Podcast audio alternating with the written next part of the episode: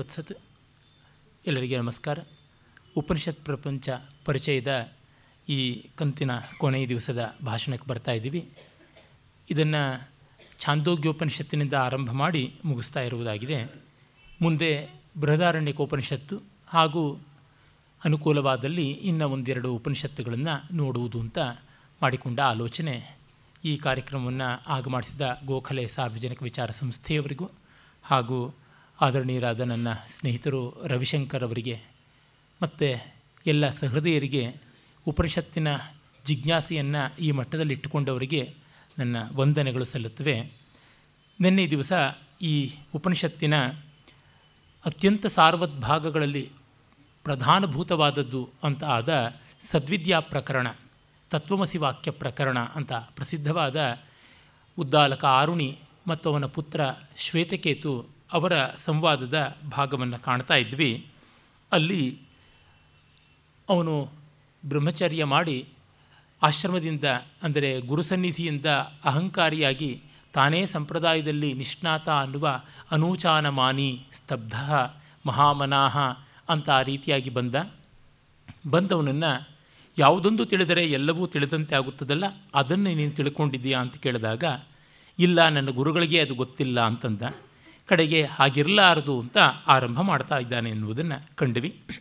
ತ್ರಿವೃತ್ಕರಣ ಅಂತ ತೇಜೋಬನ್ನ ತೇಜಸ್ಸು, ಆಪ, ರಸ, ಜಲ, ಅನ್ನ ಅದಕ್ಕೆ ಮೂಲ ಕಾರಣವಾದ ಪೃಥ್ವಿ, ಹೀಗೆ ಸತ್ವ, ರಜಸ್ಸು, ತಮಸ್ಸು ಅನ್ನುವ ಗುಣತ್ರಯ ಇವುಗಳಿಂದ ಜಗತ್ತು ಆಗಿರುವಂಥದ್ದು ಅನ್ನುವುದನ್ನೆಲ್ಲ ಗಮನಿಸಿದ್ವಿ.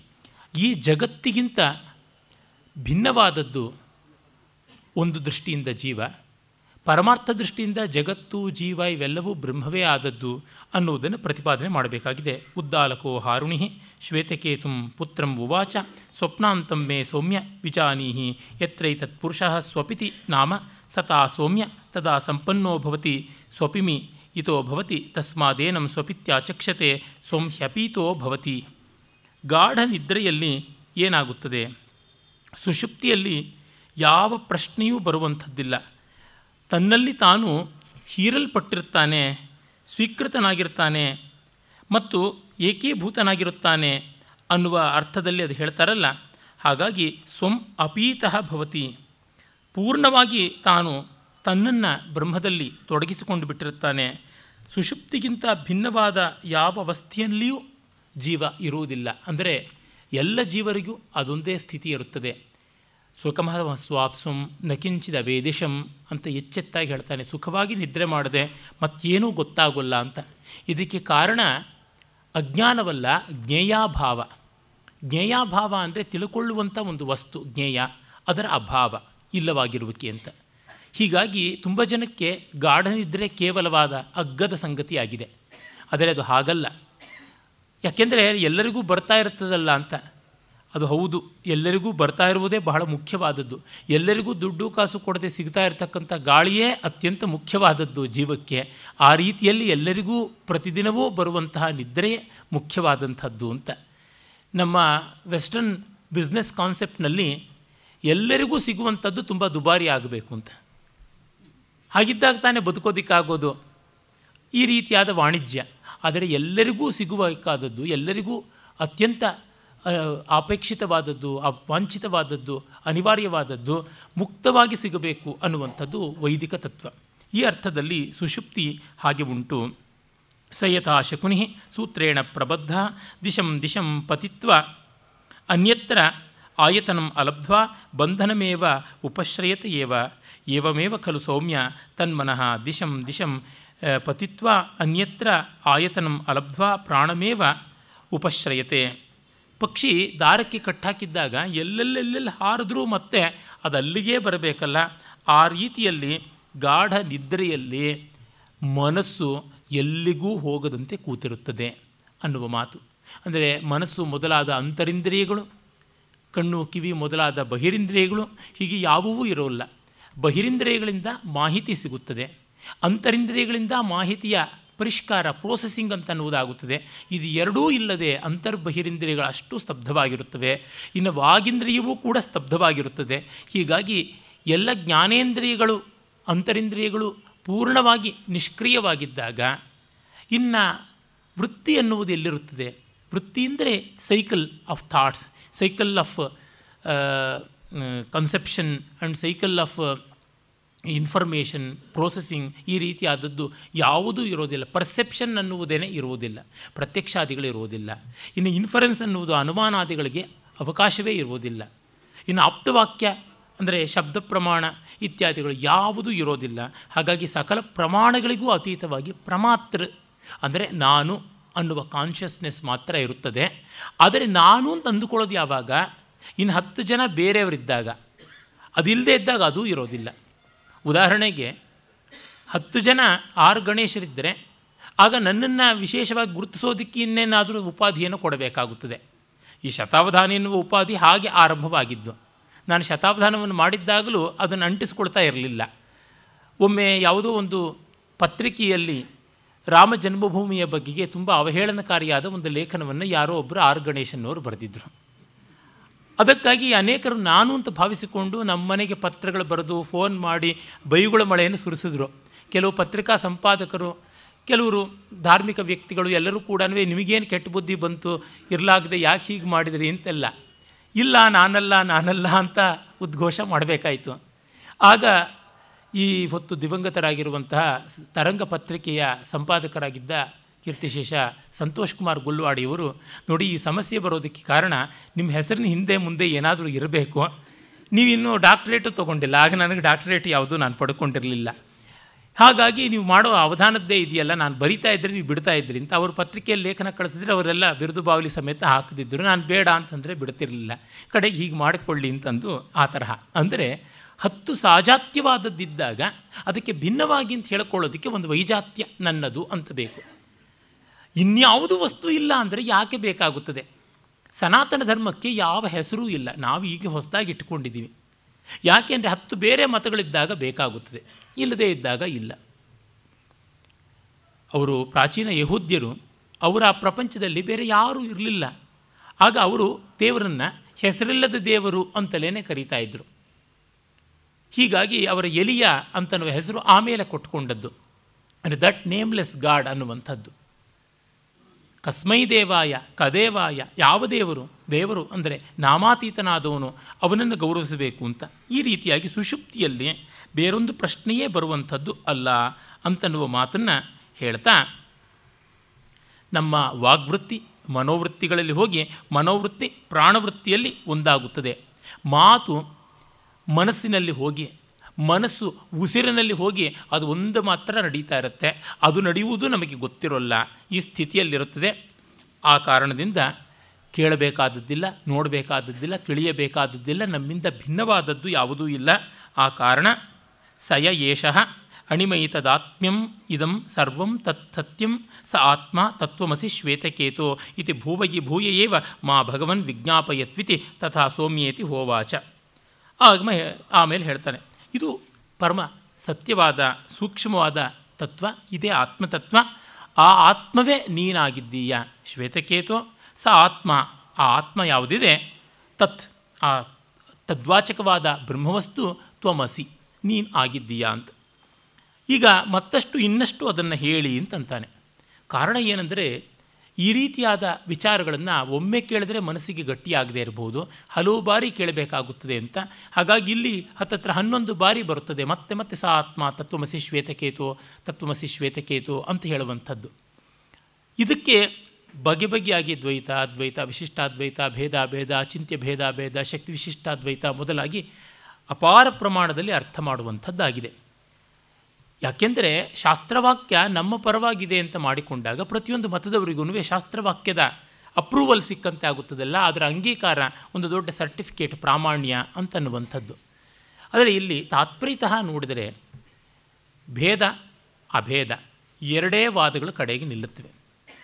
ಅಂದರೆ ಈ ಬ್ರಹ್ಮವಸ್ತುವಿಗಿಂತ ಜೀವ ಭಿನ್ನವಾಗಿದೆ ಅಥವಾ ಅದೆರಡು ಒಂದೇ ಆಗಿದೆ ಅಂತನ್ನುವುದು ಇದು ಮಹಾಚರ್ಚನೀಯವಾದಂಥ ಅಂಶ ಆಗಿಬಿಟ್ಟಿರ್ತಕ್ಕಂಥದ್ದು. ಆ ವಾಗ್ವಾದಗಳಿಗೆ ನಾನು ಹೋಗೋಲ್ಲ. ಇಮಾ ಸರ್ವಾ ಪ್ರಜಾ ಹನ್ಯಹನಿ ಸತಿ ಸಂಪದ್ಯ ಸುಷುಪ್ತಿ ಕಾಲೇ ಮರಣ ಪ್ರಲಯೋಶ್ಚನ ವಿದುಹು ವಿಜಾನೀಯು ಸತಿ ಸಂಪಾದ್ಯಮಹ ಇತಿ ಸಂಪನ್ನ ಇತಿ ವಾ ಅಂತ ಆಚಾರ್ಯರು ಒಂದು ಕಡೆಗೆ ಭಾಷ್ಯದಲ್ಲಿ ಹೇಳ್ತಾರೆ.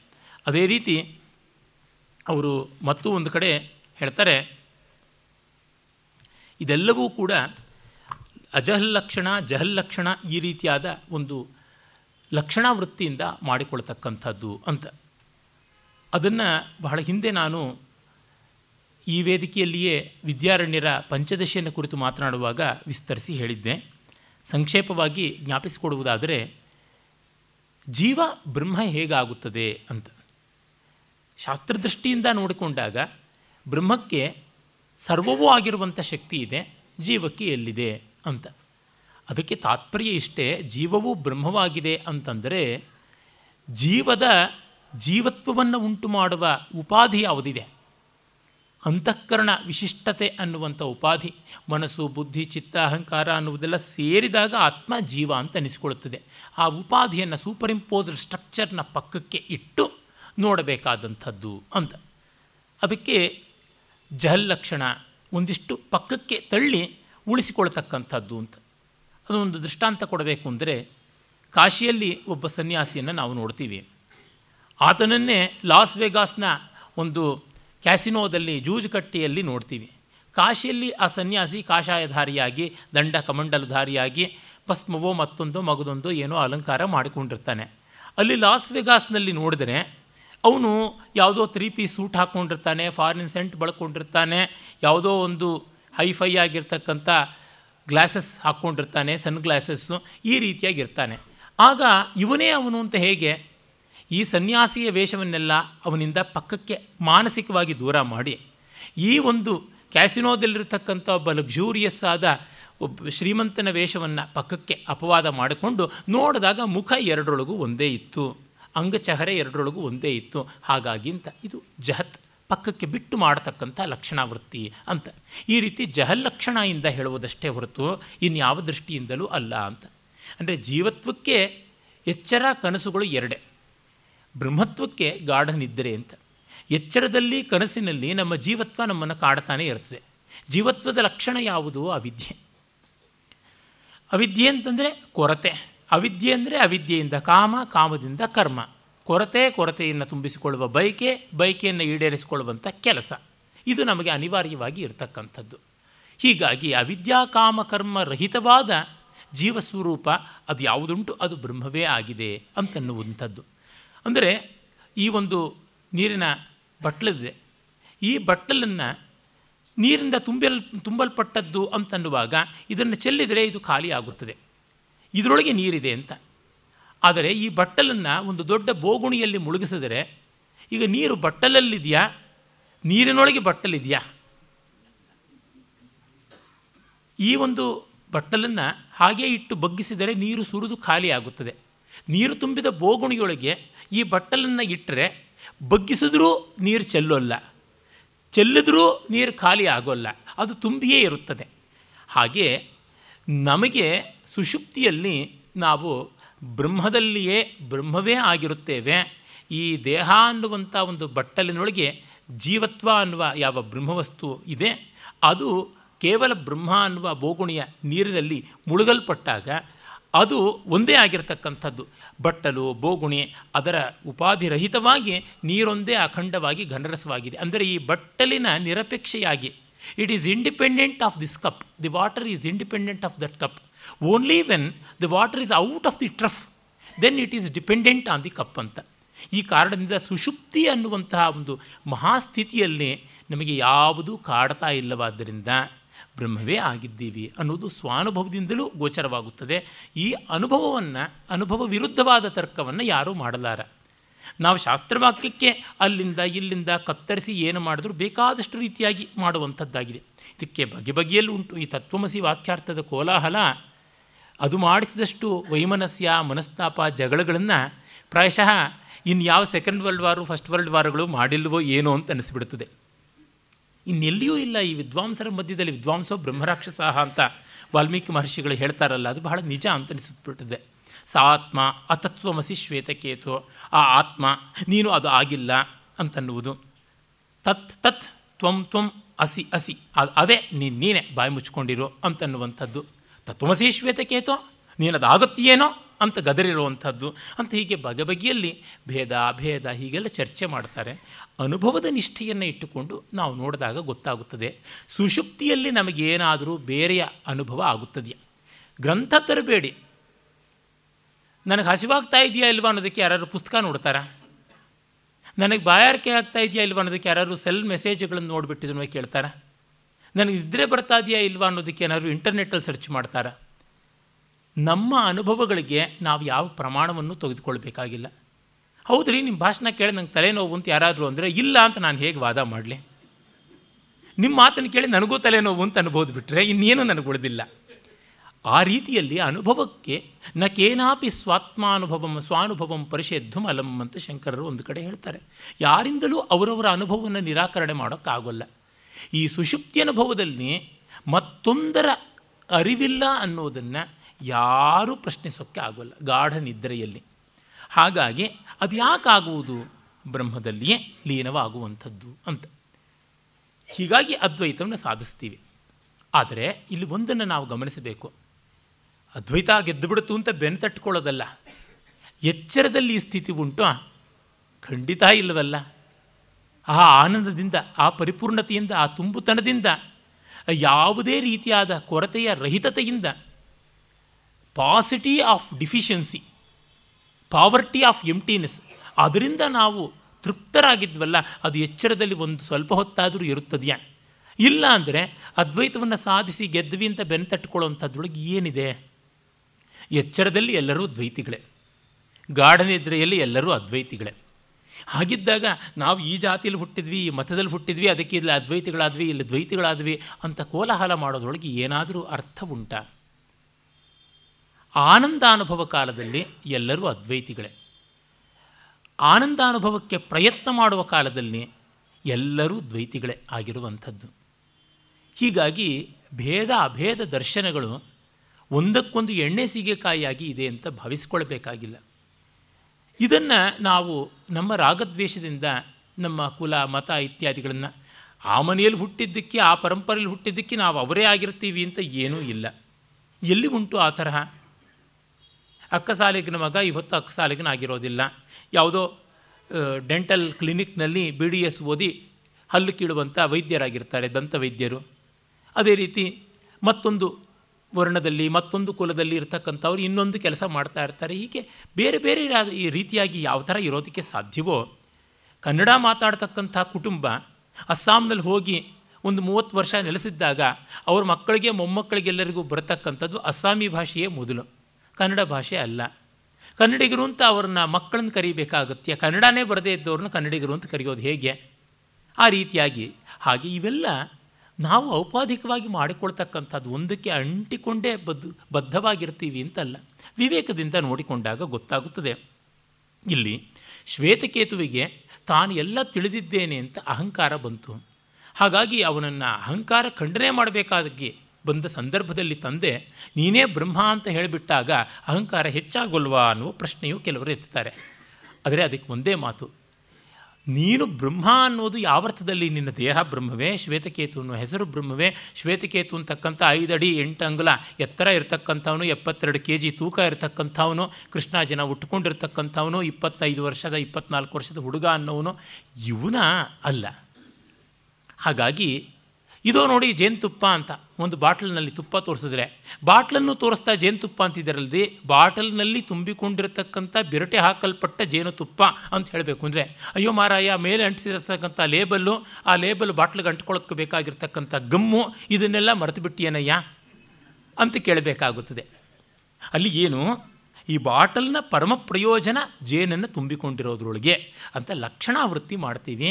ಹಾಗಾಗಿ ಬಾಟಲ್ ಅನ್ನುವ ಉಪಾಧಿಯನ್ನು ಅದರ ಮೇಲೆ ಅಂಟಿಸಿರ್ತಕ್ಕಂಥ ಕಾಗದದ ಒಂದು ಚೀಟಿಯನ್ನು, ಹಣೆಪಟ್ಟಿಯನ್ನು ಪಕ್ಕಕ್ಕೆ ಇಟ್ಟು ಮಾಡಬೇಕು ಅನ್ನುವಂತೆ. ಹಾಗಾಗಿ ಬ್ರಹ್ಮವೇ ನಾವು ಅಂತಂದರೆ ಉಪಾಧಿಭೂತವಾದ ದೇಹಕ್ಕೆ ಬ್ರಹ್ಮತ್ವವನ್ನು ಎಂದೂ ಕೊಡ್ತಕ್ಕಂಥದ್ದಲ್ಲ.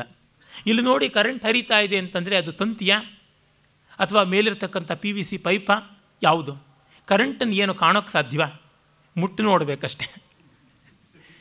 ಹೀಗಾಗಿ ತಂತಿಯ ಒಳಗೆ ಹರಿತಾ ಇರತಕ್ಕಂಥ ಶಕ್ತಿ ಅಂತ ಈ ಅರ್ಥದಲ್ಲಿ ರಾಮಾನುಜರು, ಮಧ್ವಾಚಾರ್ಯರು ಎಲ್ಲರೂ ಕೂಡ ಅಂತರ್ಯಾಮಿ ತತ್ವವನ್ನು ಒಪ್ಪಿಕೊಂಡಂಥವರು. ಶಾಂಕರರು ಕೂಡ ಹಾಗೆಯೇ ಹೇಳಬೇಕಾಗುತ್ತದೆ, ಉಪಾಧಿ ಅಂತವರಂತಾರೆ. ಹೀಗಾಗಿ ಎಷ್ಟೋ ಬಾರಿ ಈ ಚರ್ಚೆಗಳಲ್ಲಿ ನಾವು ತುಂಬ ತಿರುಳನ್ನು ಬಿಟ್ಟು ಸಿಪ್ಪೆಗೆ, ಕಸಕ್ಕೆ ಹೋರಾಟ ಮಾಡುವಂಥದ್ದು. ಆಗುತ್ತದೆ ಅಂತ ಗೊತ್ತಾಗುತ್ತದೆ. ಆಮೇಲೆ ಪ್ರತಿದಿನವೂ ನಾವು ಸದ್ವಸ್ತುವನ್ನು ಸೇರ್ತಾ ಇದ್ದೀವಿ. ಆದರೆ ಅದು ನಮಗೆ ಗೊತ್ತಾಗ್ತಾ ಇಲ್ಲವಲ್ಲ ಅನ್ನುವಂಥದ್ದು ಒಂದು ಪ್ರಶ್ನೆ ಬರುತ್ತದೆ. ಬಹಳ ಚೆನ್ನಾಗಿರ್ತಕ್ಕಂಥದ್ದು. ನಾವು ನಿತ್ಯ ನಿತ್ಯವೂ ನಿದ್ರೆಯ ಬ್ರಹ್ಮಾನಂದಕ್ಕೆ ಹೋಗ್ತಾ ಇದ್ದರೂ ನಮಗದು ಯಾಕೆ ಗೊತ್ತಾಗ್ತಾ ಇಲ್ಲ? ಅಲ್ಲೇನೋ ಬ್ರಹ್ಮಾನಂದವೇ ಅನುಭವಿಸಿರಬಹುದು. ಆದರೆ ನಮಗೆ ಯಾಕೆ ಗೊತ್ತಾಗೋಲ್ಲ ಅನ್ನುವ ಪ್ರಶ್ನೆ ಬಂದಾಗ ಒಂಬತ್ತನೇ ಖಂಡದಲ್ಲಿ ಮತ್ತೆ ಹೇಳ್ತಾರೆ. ತೇಯಥ ತತ್ರ ನ ವಿವೇಕಂ ಲಭಂತೆ ಅಮುಷ್ಯಾಹಂ ವೃಕ್ಷಸ್ಯ ರಸಃ. ಅಸ್ಯ ಅಮುಷ್ಯಾಹಂ ವೃಕ್ಷಸ್ಯ ರಸಃ. ಅಸ್ಮೀತ್ಯೇವಮೇವ ಖಲು ಸೌಮ್ಯ. ಈ ಇಮಾಹ ಸರ್ವಾಹ ಪ್ರಜಾ ಸತಿ ಸಂಪದ್ಯ ನ ವಿದು ಸತಿ ಸಂಪದ್ಯಾಮಹ ಇತಿ. ಯಥಾ ಸೌಮ್ಯ ಮಧು ಮಧುಕೃತೋ ನಿಸ್ತಿಷ್ಟಂತಿ ನಾನಾತ್ಯಾಯಾನಂ ವೃಕ್ಷಾಣಾಂ ರಸಾನ್ ಸಮವಹಾರಮೇಕತಾಂ ರಸಂ ಗಮಯಂತಿ. ಹೇಗೆ ಜೇನು ನೂರಾರು ಹೂಗಳಿಂದ, ಸಾವಿರಾರು ವೃಕ್ಷಗಳ ಲಕ್ಷಾಂತರ ಪುಷ್ಪಗಳಿಂದ ಮಕರಂದವನ್ನು ಸಂಗ್ರಹ ಮಾಡುತ್ತಲ್ಲ, ಸಂಗ್ರಹ ಮಾಡಿ ಜೇನಾಗಿ ಪರಿವರ್ತಿಸಿದ ಮೇಲೆ ಆ ಜೇನಿನಲ್ಲಿ ಸೇರಿರತಕ್ಕಂಥ ಮರದ ಹೂಗಳ ರಸಗಳು ನಾವು ಇಂಥ ಹೂ ನೋವು, ನಾವಿಂಥ ಹೂ ನೋವು ಅಂತ ಅಂದುಕೊಳ್ಳುತ್ತೀಯ? ಇಲ್ಲ. ಅವೆಲ್ಲ ಏಕರಸವಾಗಿ ಜೇನಾಗಿರುತ್ತವೆ. ಆ ರೀತಿಯಲ್ಲಿಯೇ ನಾವು ಅಂದುಕೊಳ್ಳಲ್ಲ ಅಂತ ಬ್ರಹ್ಮದಲ್ಲಿ ಸೇರಿ ಹೋದವರು ನಾವು ಅಂದುಕೊಳ್ಳಲ್ಲ. ಯಾಕೆಂದರೆ ನಮ್ಮ ಪ್ರಯತ್ನ ಇಲ್ಲದೆ ಬಂದಿರೋದು. ನೋಡಿ, ನಮ್ಮ ಪ್ರಯತ್ನ ಇಲ್ಲದೆ ನಮಗೆ ಆದ ಅನುಕೂಲದ ಬಗ್ಗೆ ನಮಗೆ ಗಮನವೇ ಇರೋದಿಲ್ಲ. ಅಪ್ಪ ಮನೆ ಕಟ್ಟಿದರೆ ನಮಗೆ ಮನೆ ಇದೆ ಅನ್ನುವ ಒಂದು ಕೃತಜ್ಞತೆ ಹೋಗಿ ಅವ್ರು ಯಾಕೆ ಟಿ ವಿ ಇಡೋದಕ್ಕೆ ಬೇಕಾದಂಥ ರೀತಿಯಲ್ಲಿ ಉದ್ದಕ್ಕೆ ಡ್ರಾಯಿಂಗ್ ಹಾಲನ್ನು ಮಾಡಿಲ್ಲ? ಅಡುಗೆ ಮನೆಯಲ್ಲಿ ಯಾತಕ್ಕೋಸ್ಕರ ಹೊಸ ಹೊಸ ಗ್ಯಾಜೆಟ್ಗಳನ್ನ ಇಟ್ಕೊಳ್ಳೋದಕ್ಕೆ ಡಿಶ್ ವಾಷರ್ ಇರ್ಬೋದು ಅಥವಾ ಬೇರೆ ಬೇರೆ ರೀತಿಯಾಗಿರ್ತಕ್ಕಂಥ ಪಾಕ ತಯಾರಿಯನ್ನು ಮಾಡ್ತಕ್ಕಂಥದ್ದು ಓವೆನ್ ಇರ್ಬೋದು ಇಂಥದ್ದನ್ನೆಲ್ಲನೂ ಯಾಕೆ ಇಟ್ಕೊಳ್ಳೋಕ್ಕೆ ಅವಕಾಶ ಮಾಡಿಕೊಡ್ತಿಲ್ಲ ಅಂತ ಕೇಳ್ಬೋದು. ಯಾಕೆ ಈ ದೊಡ್ಡ ಹೊಗೆಗೂಡನ್ನು ನಿರ್ಮಾಣ ಮಾಡಿದ್ರು ಅಂತ? ಐವತ್ತು ವರ್ಷದ ಕೆಳಗೆ ಕಟ್ಟಿದ ಮನೆ. ಹೊಗೆಗೂಡೆ ಇರುತ್ತದೆ. ಈಗಿರುವಂಥ ಎಕ್ಸಾಸ್ಟ್ ಫ್ಯಾನ್ಗಳೆಲ್ಲ ಹೇಗೆ ಬರಬೇಕು ಸಾಧ್ಯ? ಅಂದರೆ ಇದು ನಮಗೆ ತಾನಾಗಿ ಬಂದಾಗ ಅರಿವಿರುವಂಥದ್ದು ಅಲ್ಲ. ನಾವಾಗಿ ಸಂಪಾದಿಸಿಕೊಂಡ್ರೆ ಆ ಅರ್ಥದಲ್ಲಿ ನಿತ್ಯ ನಿತ್ಯವೂ ಸುಷುಪ್ತಿಯಲ್ಲಿ ಬ್ರಹ್ಮಾನಂದವೇ ಬರ್ತಾ ಇದ್ದರು ನಾವು ಎಚ್ಚರದಲ್ಲಿಯೂ ಅದನ್ನು ಉಳಿಸಿಕೊಳ್ಳುವಂತೆ ಪ್ರಯತ್ನ ಮಾಡಿದಾಗ ಮಾತ್ರ ಬ್ರಹ್ಮಜ್ಞರಾಗ್ತೀವಿ. ಆಗ ಅಹಂ ಬ್ರಹ್ಮಾಸ್ಮಿ ಅಂತ ಹೇಳ್ಕೊಳ್ಳೋದಕ್ಕೆ ಸಾಧ್ಯ. ಈ ಕಾರಣ ಈ ಜೀವರಾಶಿಗಳೆಲ್ಲ ನಾವು ಸದ್ವಸ್ತುವಲ್ಲಿ ಲಯವಾಗಿದ್ದೀವಿ ಅಂತ ಅಂದುಕೊಂಡಿಲ್ಲ ಅಂತ. ಮತ್ತು ನಿದ್ರೆಯ ಬಳಿಕ ಬ್ರಹ್ಮದಿಂದ ಅವು ಹಂಗಂಗೆ ವಾಪಸ್ ಆಗ್ಬಿಡುತ್ತವೆ ತೈಹ ಕೀಟೋ ವಾ ಪತಂಗೋ ವಾ ದಂಶೋ ವಾ ಮಶಕೋ ವಾ ಯದ್ಯದ್ಭವಂತಿ, ತದಾ ಭವಂತಿ. ಏನೇನಾಗಿತ್ತು ಹಾಗಾಗಿ. ಕುವೆಂಪು ಅವರು ಹೇಳ್ತಾರಲ್ಲ, ಕಿಂದರ ಜೋಗಿಯ ಕಥೆಯಲ್ಲಿ, ಅಯ್ಯೋ ಹೋಯಿತೆ ಆ ನಾಕ ಅಯ್ಯೋ ಬಂದಿತೆ ಈ ಲೋಕ ಅಂತ. ಮತ್ತೆ ಬಂದುಬಿಡುತ್ತದೆ ಅಂತ. ಯಾಕೆ ಅಂದರೆ, ಎಚ್ಚರ ಇಲ್ಲದೆ ಇರೋದ್ರಿಂದ ಅವೇರ್ನೆಸ್ ಪ್ರಜ್ಞೆ ಇಲ್ಲದ ಕಾರಣ ಹೀಗಾಗುತ್ತದೆ. ಪ್ರಯತ್ನಶೀಲತೆ ಬೇಕು. ಅದಕ್ಕಾಗಿ ವೇದಾಂತದ ಶ್ರವಣ, ಮನನ, ನಿಧಿಧ್ಯಾಸನ ಅನ್ನುವ ಚಿಂತೆ ಬೇಕು. ಹಾಗಾಗಿ ಇದನ್ನು ತಿಳ್ಕೋ, ಇಂಥ ಆತ್ಮ ನೀನು ಪರಮಾರ್ಥವಾಗಿ ಆಗಿದ್ದೀಯಾ? ತತ್ವಮಸಿ ಶ್ವೇತಕೇತು ಅಂತ ಹೇಳಿ ಅನ್ನುವಂಥದ್ದು. ಅದೇ ರೀತಿಯಲ್ಲಿ ಮತ್ತೊಂದು ಉದಾಹರಣೆಯನ್ನು ಕೊಡುವಂಥದ್ದಾಗುತ್ತದೆ. ಸಮುದ್ರದಲ್ಲಿ ಹೋಗಿರತಕ್ಕಂಥ ನೀರುಗಳು, ಅನೇಕ ನದಿಗಳ ನೀರುಗಳು ಸಮುದ್ರ ಸೇರಿದ ಮೇಲೆ ನಾನು ಗಂಗೆ, ನಾನು ತುಂಗೆ, ನಾನು ಯಮುನೆ ನಾನು ಭದ್ರೆ ಅಂತ ಹೇಗೆ ಭಾವಿಸಿಕೊಳ್ಳಲ್ವೋ ಹಾಗೆ ಬ್ರಹ್ಮದಲ್ಲಿ ಸೇರಿದವೋ ಎಲ್ಲ. ಯಥಾ ನದ್ಯ ಸೆಂದಮಾನಾಹ ಸಮುದ್ರಂ ಪ್ರವಿಶಂತಿ ನಾಮರೂಪೇ ವಿಹಾಯ ಅಂತ ಕೇಳಿದ್ದೀವಲ್ಲ. ಅದೇ ರೀತಿಯಾಗಿ ಸಮುದ್ರಾತ್ ಸಮುದ್ರಮೇವ ಆಪಿಪನ್ ಆ ಆಪಿಯಂತಿ ಸ ಸಮುದ್ರ ಏವ ಭವತಿ ತಾ ಯಥಾ ತತ್ರ ನವಿದುಹು. ಯೈಮಂ ಅಸ್ಮಿ, ಅಯಮಹಂ ಅಸ್ಮಿ ಇತಿ ಅಂತ ಈ ರೀತಿಯಾಗಿ ಇನ್ನೊಂದು ದೃಷ್ಟಾಂತವನ್ನು ಕೊಟ್ಟು ಹೇಳ್ತಾನೆ. ಆಮೇಲೆ ಆ ಬ್ರಹ್ಮವಸ್ತುವಿಗೆ ಎಷ್ಟು ವಿಶೇಷವಾದ ಸರ್ವತೋಮುಖವಾದ, ಸರ್ವಮೂಲಾತ್ಮಕವಾದ ಪ್ರಜ್ಞೆ ಉಂಟು ಅಂತನ್ನುವುದನ್ನು ಮತ್ತೆ ಹೇಳ್ತಾರೆ. ಅಂದರೆ ಈ ಸಮುದ್ರದಲ್ಲಿ ನೊರೆ, ಅಲೆ, ಸುಳಿ ಇತ್ಯಾದಿಗಳು ಎಲ್ಲ ಇರ್ತವಲ್ಲ ಆ ರೀತಿ ನಾವ್ಯಾಕೆ ನಷ್ಟವಾಗೋದಿಲ್ಲ ಅಂತನ್ನೋದನ್ನು ಕೇಳಿದ್ದಕ್ಕೆ ಉತ್ತರ ಕೊಡ್ತಾನೆ. ಮರವನ್ನು ಕೊಂಬೆಗಳಲ್ಲಿ ಕತ್ತರಿಸಿದರೆ, ರೆಂಬೆಗಳಲ್ಲಿ ಕತ್ತರಿಸಿದರೆ ಅದು ಸಾಯೋದಿಲ್ಲ. ಬೇರಿಗೆ ಹಾಕಿದ್ರೇ ಅದು ಸಾಯುವಂಥದ್ದು. ಅಸ್ಯ ಎದೇಕಾಂ ಶಾಖಾಂ ಜೀವೋ ಜಹಾತಿ, ಅಥ ಸಾ ಶುಷ್ಯತಿ ದ್ವಿತೀಯಾಂ ಜಹಾತಿ, ಅಥ ಸಾ ಶುಷ್ಯತಿ ತೃತೀಯಾಂ ಜಹಾತಿ, ಅಥ ಸಾ ಶುಷ್ಯತಿ ಸರ್ವಂ ಜಹಾತಿ, ಸರ್ವಶುಷ್ಯತಿ. ಆ ರೀತಿಯಲ್ಲಿ ಒಂದು ಮರದ ಕೊಂಬೆಗೆ ಎಲ್ಲೆಲ್ಲಿಗೆ ಏಟು ಹಾಕಿದ್ರೆ ಅಲ್ಲಲ್ಲಿಗೆ ಅದು ಒಣಗುತ್ತೆ. ಆದರೆ ಮರದ ಬುಡಕ್ಕೆ ಹಾಕಿದರೆ ಇಡೀ ಮರ ಒಣಗಿ ಹೋಗುತ್ತದೆ. ಆ ರೀತಿಯಲ್ಲಿ ಬ್ರಹ್ಮವು ಸೋಪಾಧಿಕವಾಗಿ ಜೀವದಲ್ಲಿ ಇದೆ. ಅದು ಬಿಟ್ಟು ಹೋದಾಗ ಇಡೀ ಎಲ್ಲ ಆಗುತ್ತದೆ. ಬ್ರಹ್ಮ ಅನ್ನುವುದು ಜಗತ್ತನ್ನು ಬಿಡುವುದಿಲ್ಲ. ಯಾಕೆಂದರೆ ಜಗತ್ತು ಬ್ರಹ್ಮದ ವಿವರ್ತ ತೋರಿಕೆಯಾಗಿರ್ತಕ್ಕಂಥದ್ದು ಅದರಿಂದ ನಾಶ ಅನ್ನುವುದು ಉಪಾಧಿಗೆ ಸೂಪರ್ ಇಂಪೋಸ್ಡ್ ಸ್ಟ್ರಕ್ಚರ್ಗೆ ಉಂಟು. ಇನ್ಯಾವುದಕ್ಕೂ ಇಲ್ಲ. ಉದಾಹರಣೆಗೆ, ನಮ್ಮ ಮನೆಯಲ್ಲಿ ಇರುವ ನೀರನ್ನು ಬಳಸಿ ಅದೆಲ್ಲವೂ ಬಟ್ಟೆ, ಪಾತ್ರೆ ತೊಳೆಯೋದಕ್ಕೆ ಅಂತ ಚರಂಡಿಯ ಪಾಲಾದರೆ ನಮ್ಮ ಮನೆಯ ನೀರು ಹೋಯಿತೇ ಹೊರತುನುವೆ, ಜಗತ್ತಿನ ನೀರು ಎಲ್ಲಿಯೂ ಮಾಯವಾಗಲಿಲ್ಲ. ಜಗತ್ತಿನಲ್ಲಿ ಇರಬೇಕಾದ ಭೂಮಿಯ ಮೇಲೆ ಇರಬೇಕಾದ ನೀರಿನ ಪ್ರಮಾಣ ಅಷ್ಟೇ. ಅದಕ್ಕಿಂತ ಹೆಚ್ಚು ಇಲ್ಲ, ಅದಕ್ಕಿಂತ ಕಡಿಮೆಯೂ ಇಲ್ಲ ಅಂತ ಅನ್ನೋದು ನಮಗೆ ಗೊತ್ತಾಗುತ್ತದೆ. ಯಾಕೆಂದರೆ ನಿರ್ವಾತ ಸ್ಥಿತಿ ಬಂದಾಗ ಎಷ್ಟು ಆವಿಗೆ ಮೇಲಕ್ಕೆ ಹೋಗೋದಕ್ಕೆ ಸಾಧ್ಯ. ಭೂಮಿಯ ಆ ಒಂದು ಆವರಣ ಯಾವುದಿದೆ, ಅದಕ್ಕಿಂತ ಆಚೆಗೆ ಹೋಗೋಕ್ಕೆ ಸಾಧ್ಯವೇ ಇಲ್ಲ. ಈ ರೀತಿಯಾಗಿ ನಮಗೆ ನೋಡಿದಾಗ ಗೊತ್ತಾಗುತ್ತದೆ, ಪರಮಾರ್ಥ ಸ್ಥಿತಿಯಲ್ಲಿ ಹೇಗೆ ಚೈತನ್ಯವಾಗಲಿ, ವಸ್ತುವಾಗಲಿ ನಾಶಕ್ಕೆ ಅರ್ಹವಾಗಲ್ವೋ, ಅದೇ ರೀತಿಯಲ್ಲಿ ಆತ್ಮವು ಕೂಡ ಅವಿನಾಶಿ ಅನ್ನುವಂಥದ್ದನ್ನು ಹೇಳಿ ಸ ಆತ್ಮ ತತ್ವಮಸಿ ಶ್ವೇತಕೇತು ಅಂತ. ಹಾಗಿದ್ದರೆ ಇಂಥ ಒಂದು ಸ್ಥೂಲವಾದ ಜಗತ್ತು, ಇಷ್ಟು ದೊಡ್ಡದಾದ ಜಗತ್ತು, ಇಷ್ಟು ವಿಚಿತ್ರವಾದಂಥ ಜಗತ್ತು ಹೇಗೆ ತುಂಬ ಸೂಕ್ಷ್ಮವಾದ ಬ್ರಹ್ಮದಿಂದ ಬಂದದ್ದಾಗುತ್ತದೆ ಅಂತನ್ನುವಂಥ ಪ್ರಶ್ನೆ. ಅದನ್ನು ತುಂಬ ಚೆನ್ನಾಗಿ ಉಪನಿಷತ್ತು ಹೇಳುತ್ತದೆ. ಅದಕ್ಕೊಂದು ಎಕ್ಸ್ಪರಿಮೆಂಟೇಷನ್ನೇ ಮಾಡಿ ತೋರಿಸುವುದಾಗುತ್ತದೆ. ಈ ಅರ್ಥದಲ್ಲಿ Vedanta is the science of sciences ಅಂತ ಅನ್ನಬಹುದು. ನಿನ್ನೆ ದಿವಸ ನಾನು ವಿಜ್ಞಾನಕ್ಕೂ ವೇದಾಂತಕ್ಕೂ ಎಲ್ಲಿ ಬಿಡುತ್ತದೆ ಅನ್ನುವಂಥದ್ದನ್ನು ಹೇಳಿದೆ. ಜಾಗೃತ ಅಭಿನಿವೇಶ ಈ ಹೊತ್ತಿನ ವಿಜ್ಞಾನಕ್ಕಿರತಕ್ಕಂಥದ್ದು ಅಂತ. ಆದರೆ ವಿಜ್ಞಾನ ಯಾವ ರೀತಿಯಲ್ಲಿ ಅನುಭವದ ನಿಷ್ಠೆಯಿಂದ ಹುಡುಕಿಕೊಂಡು ಹೋಗುತ್ತದೆಯೋ, ಪ್ರಮಾಣಗಳನ್ನು ಅನುಭವ ನಿಷ್ಠೆಯ ಮೇಲೆ ಮಾಡುತ್ತದೆಯೋ ಹಾಗೆ ವೇದಾಂತವೂ ಮಾಡುತ್ತದೆ. ಆ ಕಾರಣದಿಂದಲೇ ಬ್ರಹ್ಮೀಭೂತರಾದ Krishnaswamy ಅಯ್ಯರವರು Vedanta the science of reality ಅಂತಂದರು. ಸತ್ತಾ ಮಾತ್ರದ ವಿಜ್ಞಾನ ಇದು ಅಂತ. ಹಾಗಾಗಿ ಅದು ವಿಜ್ಞಾನ ಕ್ರಮವೇನೆ.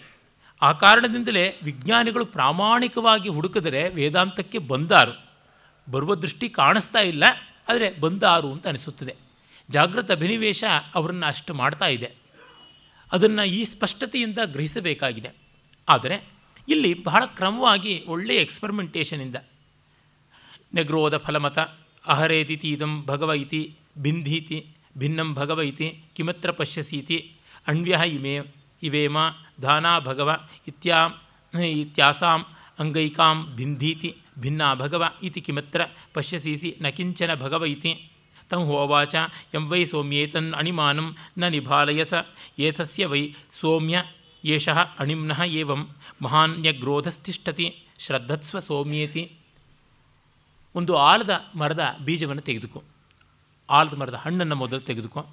ಅದನ್ನು ಸೀಳು, ಅದರಿಂದ ಒಂದು ಬೀಜವನ್ನು ತೆಗು. ಏನು ಕಾಣ್ತಾ ಇದೆ? ಸಣ್ಣ ಸಣ್ಣ ಬೀಜಗಳು ಕಾಣಿಸ್ತಾ ಇವೆ. ಒಂದೊಂದು ತೆಗೋ. ತೆಗೆದುಕೊಂಡು ಆ ಸಣ್ಣ ಬೀಜವನ್ನು ಸೀಳು, ಸೀಳದಿಯಲ್ಲ? ಇದರೊಳಗೆ ನೀನು ಏನನ್ನು ಕಾಣ್ತೀಯ? ಏನೂ ಕಾಣಿಸ್ತಾ ಇಲ್ಲ. ಆದರೆ ಈ ಸಣ್ಣ ಬೀಜದೊಳಗೆ ಇಡೀ ನೆಗ್ರೋಧ ವೃಕ್ಷ ಆಲದ ಮರ ಅಡಗಿದೆ. ಶತಶಾಖ ಸಹಸ್ರಶಾಖಾತ್ಮಕವಾದ ಬೀಳಲುಗಳಿಂದ ಅವಿನಾಶಿಯಾಗಿ ಅಪಾರವಾಗಿ ಬೆಳೆಯುವಂತಹ ಮಹಾವಟವೃಕ್ಷ ಇದರಿಂದ ಬರುತ್ತದೆ. ಹಾಗೆ ಬ್ರಹ್ಮವಸ್ತು ಜಗದ್ಬೀಜವಾದದ್ದು ಅಲ್ಲಿಂದ ಮಿಕ್ಕದ್ದೆಲ್ಲವೂ ಕೂಡ ಬರುತ್ತದೆ ಅಂತ ಹೇಳುವುದಾಗುತ್ತದೆ. ಇಂಥ ಒಂದು ಬ್ರಹ್ಮವಸ್ತು ನೀನಾಗಿದ್ದೀಯಾ ಅಂತ. ಹಾಗಿದ್ದರೆ ಅದರ ವ್ಯಾಪ್ತಿ ಯಾವ ಬಗೆಯಲ್ಲಿ ಉಂಟು? ಯಾಕೆ ನಮಗೆ ಕಾಣಿಸೋಲ್ಲ? ಅಂದರೆ ನಿನಗೆ ಅನುಭವಕ್ಕೆ ಬಂದರೆ ಆಯಿತು. ಕಣ್ಣು ಅನ್ನುವ ಒಂದು ಇಂದ್ರಿಯದ ಮೂಲಕವೇ ಬರಬೇಕು ಅಂತಲ್ಲ, ಕಿವಿ ಅನ್ನುವ ಇಂದ್ರಿಯದ ಮೂಲಕವೇ ಬರಬೇಕು ಅಂತಲ್ಲ. ನಮಗೆ ಈ ಆ ಈ ಇಂದ್ರಿಯಗಳಿಂದ, ಆಯಾ ದ್ವಾರಗಳಿಂದಲೇ ಬರಬೇಕು ಅಂತ ಉಂಟು. ಹಾಗೇನಲ್ಲ. ಸಿಹಿಯನ್ನು ಕಿವಿಯ ಮೂಲಕ ಹೇಗೆ ಆಸ್ವಾದಿಸೋಕ್ಕಾಗೋಲ್ವ ಸಂಗೀತವನ್ನು ನಾಲಿಗೆ ಮೂಲಕ ಹೇಗೆ ಆಸ್ವಾದಿಸೋಕ್ಕಾಗೋಲ್ವ ಹಾಗೆ ಬ್ರಹ್ಮವನ್ನು ಈ ಇಂದ್ರಿಯಗಳ ಮೂಲಕವಾಗಿ ಅಲ್ಲ. ಆನಂದ ಅನ್ನುವಂಥದ್ದು ನಿತ್ಯ ನಿತ್ಯ ಸುಷುಪ್ತಿಯಲ್ಲಿ ಸಿಗುವಂಥದ್ದು ಇದೆಯಲ್ಲ, ಅದರ ಮೂಲಕವೇ ಗ್ರಹಿಸಬಹುದು. ಈ ಇಂದ್ರಿಯ ದ್ವಾರಗಳು ಮುಚ್ಚಿ ಹೋದಾಗಲೂ ಇರುವ ನೆಮ್ಮದಿಯ ಮೂಲಕ ಗ್ರಹಿಸಬಹುದಾಗಿದೆ ಅನ್ನುವ ತಾತ್ಪರ್ಯದಲ್ಲಿ ಒಂದು ನೀರಿನ ಬಟ್ಲನ್ನು ತೆಗೆದುಕೊಂಡು ಅದಕ್ಕೆ ಒಂದಿಷ್ಟು ಉಪ್ಪು ಹಾಕಿ ಅದನ್ನು ಚೆನ್ನಾಗಿ ಕಲಕಿ ನಾಳೆ ಬಾ ಅಂತಾನೆ. ಬಂದ ಮೇಲೆ ಉಪ್ಪನ್ನು ತೆಗೆದುಕೊಂಡು ಬಾ ಅಂತ, ಇಲ್ಲ ನೀರೊಳಗೆ ಕರಗಿ ಹೋಗಿದೆ ಅಂತ. ಹಾಗಿದ್ದರೆ ನೀರಿನ ಮೇಲ್ಭಾಗದಿಂದ ಮಧ್ಯಭಾಗದಿಂದ ತಳ ಭಾಗದಿಂದ ಸ್ವಲ್ಪ ಸ್ವಲ್ಪ ನೀರನ್ನು ಎತ್ತುಕೊಂಡು ರುಚಿ ನೋಡು ಅಂತ. ಎಲ್ಲ ಕಡೆಯಲ್ಲಿಯೂ ಉಪ್ಪಾಗಿದೆ ಅಂತ. ಆ ರೀತಿಯಲ್ಲಿಯೇ ನೀನು ನೀರನ್ನು ಕಣ್ಣಿಂದ ನೋಡಲಿಲ್ಲ, ನಾಲಿಗೆಯ ಮೂಲಕ ಆ ನೀರಿನ ಉಪ್ಪನ್ನು ಗ್ರಹಿಸಿದೆ ಮತ್ತು ಅದು ಸರ್ವತ್ರ ವ್ಯಾಪಕವಾಗಿದೆ. ಆ ರೀತಿ ಬ್ರಹ್ಮ ಸರ್ವತ್ರ ಓತಪ್ರೋತವಾಗಿರುವಂಥದ್ದು. ನಿನ್ನ ಇಂದ್ರಿಯಗಳಲ್ಲಿ ಒಂದಕ್ಕೆ ಕಾಣಿಸಲಿಲ್ಲ ಅಂತಂದರೆ ಮತ್ತೊಂದಕ್ಕೆ ಅದು ಅನುಭವ ವೇದ್ಯವಲ್ಲ ಅನ್ನುವ ಅರ್ಥವಲ್ಲ ಅನ್ನುವ ಮಾತನ್ನು ಹೇಳುವುದಾಗುತ್ತದೆ. ಆಮೇಲೆ ಮತ್ತು ಒಂದು ಪ್ರಶ್ನೆ ಬರುತ್ತದೆ. ಅದಂದರೆ ಹೀಗಿರುವಂತಹ ಇಷ್ಟು ಸೂಕ್ಷ್ಮವಾದ ಪರಮ ದುರ್ಜ್ಞೇಯವಾದ ತತ್ವವನ್ನು ಯಾವ ರೀತಿ ಅರ್ಥ ಮಾಡಿಕೊಳ್ಳಬಹುದು ಅಂತ. ಅದಕ್ಕೆ ಒಂದು ಸೊಗಸಾದ ಆಖ್ಯಾಯಿಕೆಯನ್ನೇ ಕೊಡ್ತಾರೆ. ಅದೇನೆಂದರೆ ಗಾಂಧಾರ ದೇಶದ ಒಬ್ಬ ವ್ಯಕ್ತಿಯ, ವ್ಯಕ್ತಿಯನ್ನು ದರೋಡೆಕೋರರು ದೋಚಿ ಅವನ ಕಣ್ಣು ಕಟ್ಟಿ ಎಲ್ಲೋ ತಿರುಗಿಸಿ ಕತ್ತಲಲ್ಲಿ ಬಿಟ್ಬಿಡ್ತಾರೆ. ಅವನು ಒದ್ದಾಡ್ತಾ ಇರ್ತಾನೆ, ದಿಕ್ಕು ಗೊತ್ತಾಗ್ತಾ ಇರೋದಿಲ್ಲ, ದಾರಿ ಗೊತ್ತಾಗ್ತಾ ಇರೋಲ್ಲ, ಒದ್ದಾಡ್ತಾ ಇದ್ದಾಗ ತತ್ತರಿಸಿ ಅಲ್ಲಲ್ಲೆಲ್ಲ ತಟ್ಟಾಡಿಕೊಂಡು ಬರ್ತಾ ಇರ್ತಾನೆ. ಅಷ್ಟು ಹೊತ್ತಿಗೆ ಯಾರೋ ಬಂದು ಅವನ ಬಂಧನವನ್ನು ಬಿಚ್ಚಿ, ಕಣ್ಣನ್ನು ಬಿಡಿಸಿ ತೆಗೆಸಿ ಮತ್ತು ಅವನಿಗೆ ಸಮಾಧಾನ ಮಾಡಿ, ನೀನು ಎಲ್ಲಿಗೆ ಹೋಗಬೇಕು, ಏನು ಅಂತ ಕೇಳ್ತಾರೆ.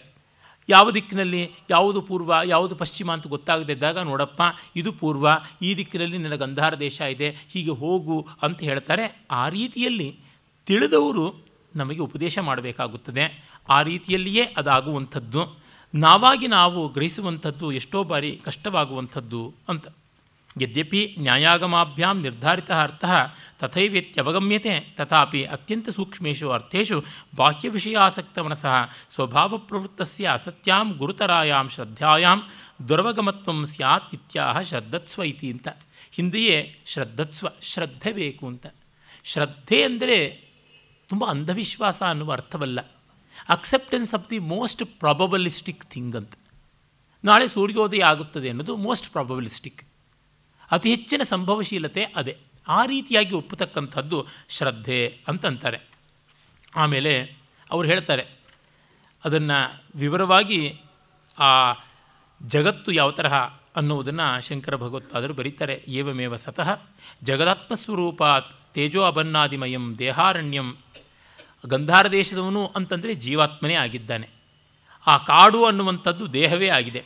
ವಾತ, ಪಿತ್ತ, ಕಫ, ರುದಿರ ಮೇಧೋ ಮಾಂಸ, ಅಸ್ಥಿ, ಮಜ್ಜ, ಶುಕ್ರ, ಕೃಮಿ, ಮೂತ್ರ ಪುರುಷವತ್ ಇದರೊಳಗೆ ನಾನಾ ವಿಧವಾದಂಥ ಧಾತುಗಳು ಕ್ರಿಮಿಗಳು ಕೀಟಗಳು ಹಿತಕಾರಿ ಅಹಿತಕಾರಿ ಎಲ್ಲ ಸೇರಿಕೊಂಡು ಬಿಟ್ಟಿದೆ. ಶೀತೋಷ್ಣಾದ್ಯನೇಕ ದ್ವಂದ್ವ ದುಃಖವಚ್ಛೇದ್ಯಂ. ನಮಗೆ ಶೀತ, ಉಷ್ಣ ಮತ್ತು ಸಂಕುಚಿತತೆ, ವಿಸ್ತೃತಿ ಈ ರೀತಿಯಾದ ದ್ವಂದ್ವಗಳು ಬೇಕಾದಂತೆ ಕಷ್ಟ ಕೊಡುತ್ತವೆ. ಮೋಹಪಟ ಅಭಿ, ಮೋಹಪಟ ಅಭಿನದ್ದ ಅಕ್ಷ. ಮೋಹ ಅನ್ನುವಂಥ ಕಣ್ಣಿನ ಪಟ್ಟಿಯಿಂದ ಕಟ್ಟಿಕೊಳ್ಳಲ್ಪಟ್ಟು ಭಾರ್ಯಾ, ಪುತ್ರ, ಮಿತ್ರ, ಪಶು, ಬಂಧಾದಿ, ದೃಷ್ಟಾದೃಷ್ಟ, ಅನೇಕ ವಿಷಯ ತೃಷ್ಣ, ಪಾಶಿತ. ಇನ್ನು ಹೆಂಡತಿ, ಗಂಡ, ಮಕ್ಕಳು, ಆಸ್ತಿ, ಪಾಸ್ತಿ ಅನ್ನುವಂಥ ಹಗ್ಗಗಳಿಂದ ಕಟ್ಟಲ್ಪಟ್ಟು ಪುಣ್ಯಾಪುಣ್ಯಾದಿ ತಸ್ಕರೈ ನಮ್ಮ ಪುಣ್ಯ ಪಾಪಗಳು ಎರಡೂ ಕಳ್ಳರೇನೆ ಅಂತ. ಪುಣ್ಯಗಳು ನಮ್ಮನ್ನು ಸ್ವರ್ಗ ಇತ್ಯಾದಿ ಪ್ರಲೋಭನೆಯನ್ನು ಮಾಡುತ್ತವೆ. ಭರ್ತರೇ ಹೇಳ್ತಾನಲ್ಲ, ವಿಪಾಕ ಪುಣ್ಯಾನಾಂ ಜನಯತಿ ಭಯಂ ಮೇ ವಿಮೃಶತಃ ಅಂತ. ಪುಣ್ಯ ಅನ್ನೋದು ಯಾವ ರೀತಿಯಾಗಿ ಸ್ವರ್ಗದ ಲಾಲಸೆಯನ್ನು ತಂದುಕೊಟ್ಟು ಮತ್ತೆ ಸ್ವರ್ಗವನ್ನು ಎಲ್ಲಿ ಕಳ್ಕೊಳ್ತೀವೋ ಅಂತ ಇನ್ಸೆಕ್ಯೂರಿಟಿಯನ್ನು ತಂದುಕೊಡುತ್ತದೆ ಅಂತ. ಎಷ್ಟೋ ಬಾರಿ ನಮಗೆ ಒಂದು ಅನುಕೂಲತೆ ಅನ್ನೋದು, ಅನನುಕೂಲತೆಯನ್ನು ಉಂಟು ಮಾಡುವಂಥ ರೀತಿಗೆ ಬಂದುಬಿಟ್ರೆ ಎಷ್ಟು ಕಷ್ಟ ಆಗುತ್ತದೆ. ಒಂದು ಮಟ್ಟಕ್ಕೆ ಡಿಟ್ಯಾಚ್ಮೆಂಟ್ ಅನ್ನೋದು, ವಿಚ್ಛೇದ ಅನ್ನೋದು ಎಲ್ಲಿಯೋ ಬೇಕು. ಅದಿಲ್ಲದಿದ್ದರೆ ಆಗುವಂಥದ್ದಲ್ಲ. ಬೆಟ್ಟದ ಮೇಲೊಂದು ಮನೆಯ ಮಾಡಿ ಮೃಗಗಳಿಗೆ ಅಂಜಿತು ನಿಂತಯ್ಯ ಅಂತ ಅಕ್ಕ ಮಹಾದೇವಿ ಹೇಳಲಿಲ್ವಾ? ಆ ರೀತಿಯಲ್ಲಿ ಒಂದು ಅನುಕೂಲದ ಪದಾರ್ಥ ಇದೆ ಅಂತಂದ ಮೇಲೆ ಅದರಿಂದ ತೊಂದರೆ ಬರುತ್ತದೆ ಅಂತ ಕಾತರಕ್ಕೆ ಒಳಗಾಗದೆ ತೊಂದರೆ ಇಲ್ಲ, ಇರಲಿ, ಅನುಭವಿಸ್ತೀವಿ, ಅನ್ನುವ ಭಾವ ಬೇಕು. ಅದಿಲ್ಲದೇ ಇದ್ದರೆ ಈ ರೀತಿಯಾಗಿ ಸಮಸ್ಯೆ ಬರುತ್ತದೆ. ಅಂಥವರೇ ಕಳ್ಳರು. ಆ ಗಂಧಾರ ದೇಶದವನನ್ನು ಅಪಹರಣ ಮಾಡಿದವರು, ಅವನ ಸಂಪತ್ತಿಯನ್ನೆಲ್ಲ ಚೌರ್ಯ ಮಾಡಿದವರು, ಇಲ್ಲಿ ಪುಣ್ಯಾಪುಣ್ಯಾದಿ ತಸ್ಕರರು.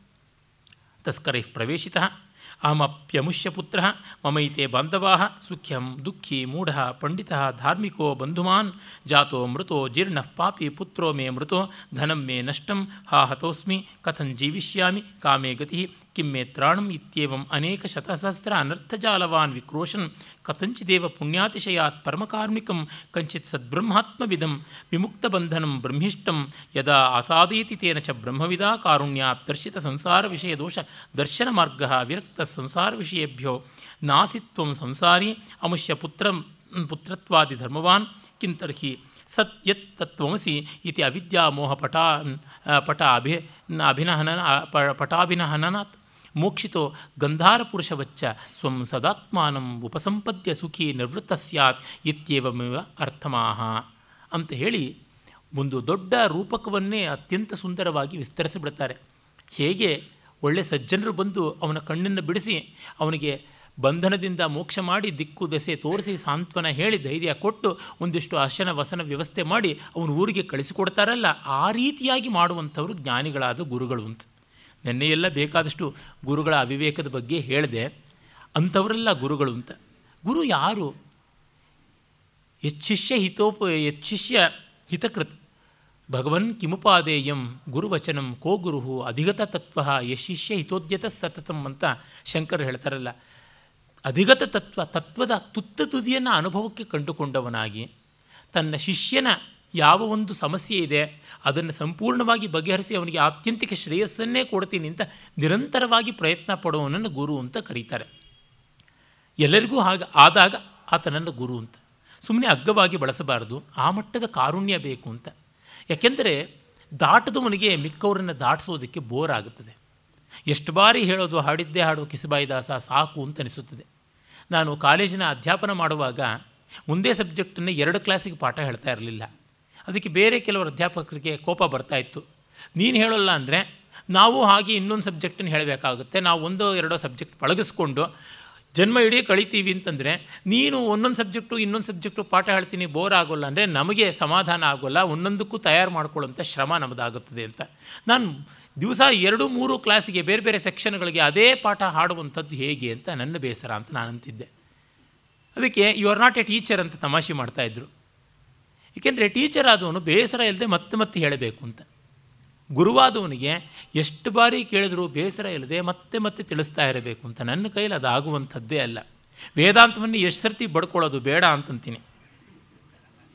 ಯಾಕೆಂದರೆ ಇನ್ನು ಇಂಥದ್ದಿದೆ ಮತ್ತೆ ಹೇಳೋದಕ್ಕೆ ಸ್ವಲ್ಪವೇ ಇರತಕ್ಕಂಥದ್ದು, ಅದನ್ನು ಹಿಗ್ಗಿಸಿ, ಜಗ್ಗಿಸಿ, ಎಳೆದು ಎಳೆದು ಶೂಯಿಂಗಮ್ ಮಾಡಿ ಹೇಳುವಂಥದ್ರೊಳಗೆ ಏನೂ ಅರ್ಥ ಕಾಣುವಂಥದ್ದಲ್ಲ. ಇಂದು ಬೆಳಗ್ಗೆ ಯಾರೋ ಒಬ್ಬರು ಸಜ್ಜನರು ಸಿಕ್ಕಿದ್ರು ತೊಂಬತ್ತೆರಡು ವರ್ಷದವರು. ಅವರು ಅನೇಕ ವರ್ಷಗಳಿಂದ ವೇದಾಂತ ಪಾಠಕ್ಕೆ ಹೋಗ್ತಾ ಇದ್ದಾರೆ ಅಂದರು. ಇಷ್ಟು ವರ್ಷ ಹೋಗ್ತಾ ಇದ್ದೀರಾ? ನಿಮಗೆ ಬೇಸರ ಆಗಲಿಲ್ವಾ ಅಂತ ಕೇಳಿದೆ ನಾನು. ಪಾಪ ಅವರು ತಪ್ಪು ತಿಳ್ಕೊಳ್ಳಿಲ್ಲ. ದೊಡ್ಡವರು, ಸಜ್ಜನರು ಉತ್ತರ ಕೊಟ್ಟರು ಶ್ರವಣ ಆಗಬೇಕಲ್ಲ ಅಂತ. ಎಷ್ಟು ಬಾರಿ ಶ್ರವಣ ಅಂತ. ಆಮೇಲೆ ಅವರು ಪಾಪ ಬೇರೆ ಉತ್ತರಗಳನ್ನು ಕೊಟ್ಟರು ಅದು ಹಾಗಿರಲಿ. ತಾತ್ಪರ್ಯ ಏನೆಂದರೆ, ಯಾರಿಗೆ ಆ ಸಹನೆ ಇರುತ್ತದೆಯೋ, ಎಷ್ಟು ಜನ ಬಂದು ಎಷ್ಟು ಬಾರಿ ಕೇಳಿದರೂ ಹೇಳಬಲ್ಲಂಥ ಶಕ್ತಿ ಅಂಥವರು ಗುರು.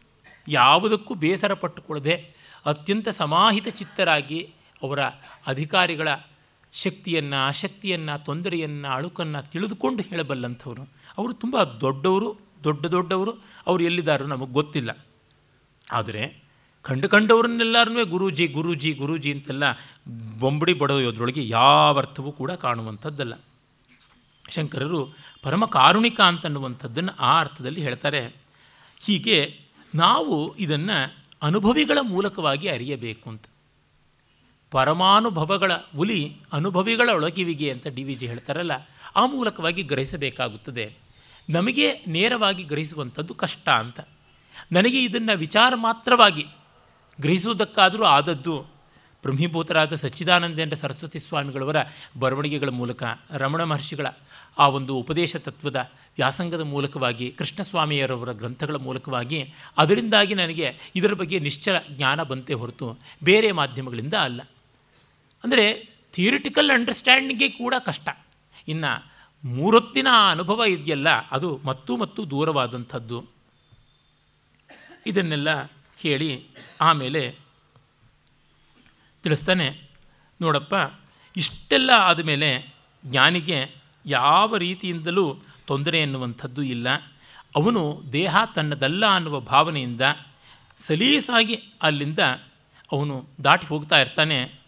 ಅವನಿಗೆ ಯಾವ ರೀತಿ ಅಗ್ನಿದಿವ್ಯ, ಜಲದಿವ್ಯ ಮತ್ತು ಮಾಷದಿವ್ಯ ತುಲಾದಿವ್ಯ ಇತ್ಯಾದಿ ದಿವ್ಯಗಳನ್ನು ಮಾಡ್ತಾರೆ. ದಿವ್ಯ ಅಂತಂದರೆ ಒಂದು ಪ್ರತಿಜ್ಞೆ ಮಾಡಿ ನಾನು ತಪ್ಪು ಮಾಡಿಲ್ಲ ಅಂತ ಬೆಂಕಿ ಹಿಡ್ಕೊಳ್ತಕ್ಕಂಥದ್ದು ತಪ್ಪು ಮಾಡಿಲ್ಲ ಅಂತ ವಿಷ ಕುಡಿತಕ್ಕಂಥದ್ದು, ತಪ್ಪು ಮಾಡಿಲ್ಲ ಅಂತ ಮಡಿಕೆಯೊಳಗಿರ್ತಕ್ಕಂಥ ವಿಷಭರಿತವಾದ ಹಲ್ಲುಗಳುಳ್ಳ ಹಾವನ್ನು ಹಿಡಿಯುವಂಥದ್ದು, ಇಂಥ ಒಂದು ಪ್ರತಿಜ್ಞೆಗಳನ್ನು ಮಾಡುವುದು ದಿವ್ಯ ಅಂತ ಹೇಳ್ತಾರೆ.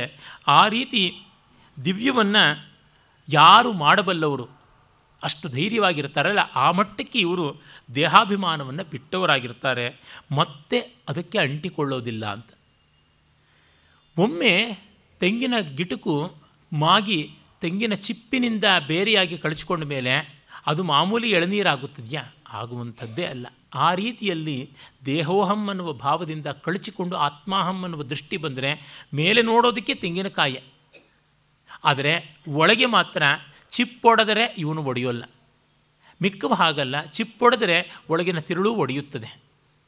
ಎಷ್ಟು ಇಡುಗಾಯ ಮಾಡಿದರೆ ಎಷ್ಟು ಚಿಪ್ಪುಗಳು ತುಂಡಾಗುತ್ತೋ ಅಷ್ಟು ತುಂಡಾಗಿ ಒಳಗಿನ ತಿರುಳು ಕೂಡ ಹರಿದು ಹಂಚೋಗುತ್ತದೆ ಆದರೆ ಇದು ಹಾಗಾಗುವಂಥದ್ದಲ್ಲ.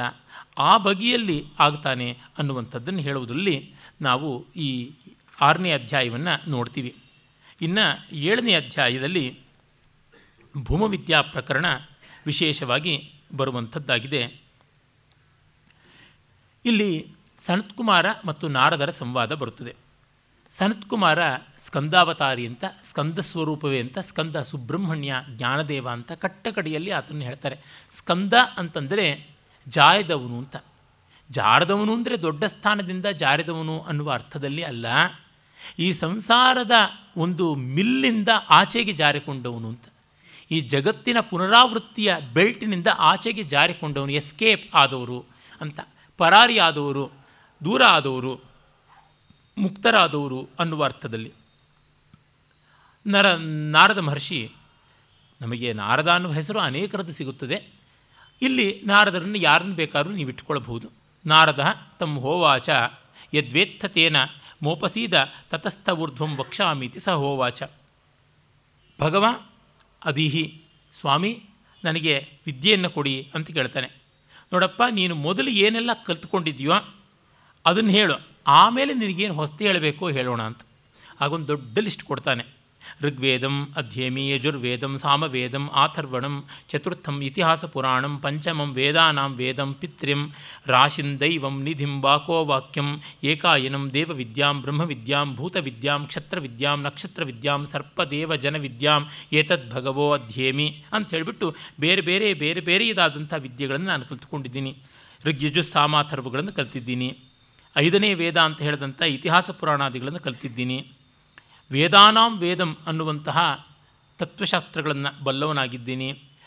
ಪಿತೃ ಮೇಧವನ್ನು ಶ್ರಾದ್ದ ಕರ್ಮಾದಿಗಳನ್ನು ಬಲ್ಲವನಾಗಿದ್ದೀನಿ. ರಾಶಿಂ ಗಣಿತವನ್ನು ಬಲ್ಲವನಾಗಿದ್ದೀನಿ. ದೈವಂ ಅಂತಂದರೆ ಫಲಜ್ಯೋತಿಷವನ್ನು ಬಲ್ಲವನಾಗಿದ್ದೀನಿ. ನಿಧಿಂ ಅಂತಂದರೆ ನಿಧಿ ನಿಕ್ಷೇಪ ತಿಳಿದುಕೊಳ್ಳುವಂಥ ರಹಸ್ಯ ಅದನ್ನು ಬಲ್ಲವನಾಗಿದ್ದೀನಿ. ವಾಕೋವಾಕ್ಯಂ ನ್ಯಾಯ ತರ್ಕಶಾಸ್ತ್ರವನ್ನು ಬಲ್ಲವನಾಗಿದ್ದೀನಿ. ಏಕಾಯನಂ ನೀತಿಶಾಸ್ತ್ರ ಯಾವುದನ್ನು ನಾವು ಎಥಿಕ್ಸ್ ಆ್ಯಂಡ್ ಮಾರಲ್ ಅಂತ ಕರಿತೀವಿ ಅದು. ದೇವವಿದ್ಯಾಂ ಅಂದರೆ ವೇದಾರ್ಥ ನಿರುಕ್ತ, ಎಟಿಮಾಲಜಿ, ಬ್ರಹ್ಮವಿದ್ಯಾಂ ಅಂದರೆ ಮೋಕ್ಷವಿದ್ಯೆಯನ್ನು, ಭೂತವಿದ್ಯಾಂ ಅಂದರೆ ಭೂತವಿದ್ಯೆಯನ್ನು. ಇದಕ್ಕೆ ಪಂಚಭೂತಾತ್ಮಕವಾದ ಜಗದ್ವಿದ್ಯೆ ಅಂತಲೂ ಕರೀಬೋದು, ಭೂತ, ಪ್ರೇತ, ಪಿಶಾಚಾದಿಗಳ ವಿದ್ಯೆ ಅಂತಲೂ ಹೇಳ್ಬೋದು. ಕ್ಷತ್ರವಿದ್ಯಾಂ, ಕ್ಷತ್ರರಿಗೆ, ಕ್ಷಾತ್ರ, ಕ್ಷಾತ್ರಕ್ಕೆ ಕ್ಷತ್ರಿಯರಿಗೆ ಯೋಗ್ಯವಾದ ಆ ಧನುರ್ವೇದಾದಿಗಳನ್ನು ಬಲ್ಲವನಾಗಿದ್ದೇನೆ. ನಕ್ಷತ್ರ ವಿದ್ಯಾಂ ಅಂದರೆ ಖಗೋಲಶಾಸ್ತ್ರವನ್ನು ಬಲ್ಲವನಾಗಿದ್ದೀನಿ. ಸರ್ಪದೇವ ಜನವಿದ್ಯಾಂ ಅಂತಂದರೆ ಸರ್ಪಗಳ ಬಗೆಗೆ ಬಂದು, ಬಲ್ಲವನಾಗಿದ್ದೀನಿ.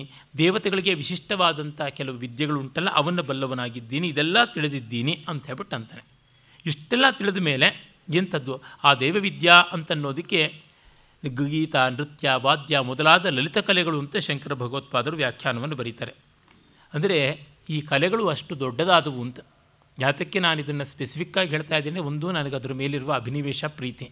ಮತ್ತೊಂದು ಈ ವೇದಾಂತಿಗಳು ಅಂತ ಕೇಳೋಕ್ಕೆ ಬರೋರು ಔರಂಗಜೇಬರಾಗಿರ್ತಾರೆ ಸಂಗೀತ ಶತ್ರುಗಳು ಸಾಹಿತ್ಯ ವೈರಿಗಳು ನೃತ್ಯ ದ್ವೇಷಗಳು ಆಗಿರ್ತಾರೆ. ತುಂಬ ಜನ ನೋಡಿ. ವೇದಾಂತ ಹೇಳೋರಿಗೂ ಇದು ಗೊತ್ತಾಗೋಲ್ಲ, ವೇದಾಂತ ಕೇಳೋರಿಗೂ ಗೊತ್ತಾಗೋಲ್ಲ. ಎಲ್ಲರನ್ನೂ idiots of the worst order ಮಾಡಿಬಿಡ್ತಾರೆ. ಅಥವಾ idiots of the best order ಮಾಡ್ತಾರೆ. ಒಳ್ಳೆಯ ಸಂಗೀತ, ಒಳ್ಳೆಯ ಸಾಹಿತ್ಯ, ಒಳ್ಳೆಯ ನೃತ್ಯ, ಗೀತ, ಚಿತ್ರ, ಶಿಲ್ಪ ಇವುಗಳನ್ನು ಕೇಳಿದಾಗ ಬ್ರಹ್ಮಾನುಭವಕ್ಕೆ ನಿಕಟವಾಗ್ತಾರೆ. ಸುಮ್ಮನೆ ಒಣ ಉಪನ್ಯಾಸಗಳನ್ನು, ಎಷ್ಟೆಷ್ಟು ಪುರಾಣಗಳನ್ನು, ಎಷ್ಟೆಷ್ಟು ಉಪನಿಷತ್ತುಗಳನ್ನು ಆಚೆಗೆ ಈಚೆಗೆ ಮುಗಿಸಿದ್ರೂ ಏನು ಪ್ರಯೋಜನವಾಗದೇ ಇರೋದು ಶುದ್ಧವಾದ ತಂಬೂರಿ ಏನಾದವನ್ನು ಅರ್ಧ ಗಂಟೆ ಕೇಳಿದರೆ ಆಗುತ್ತದೆ.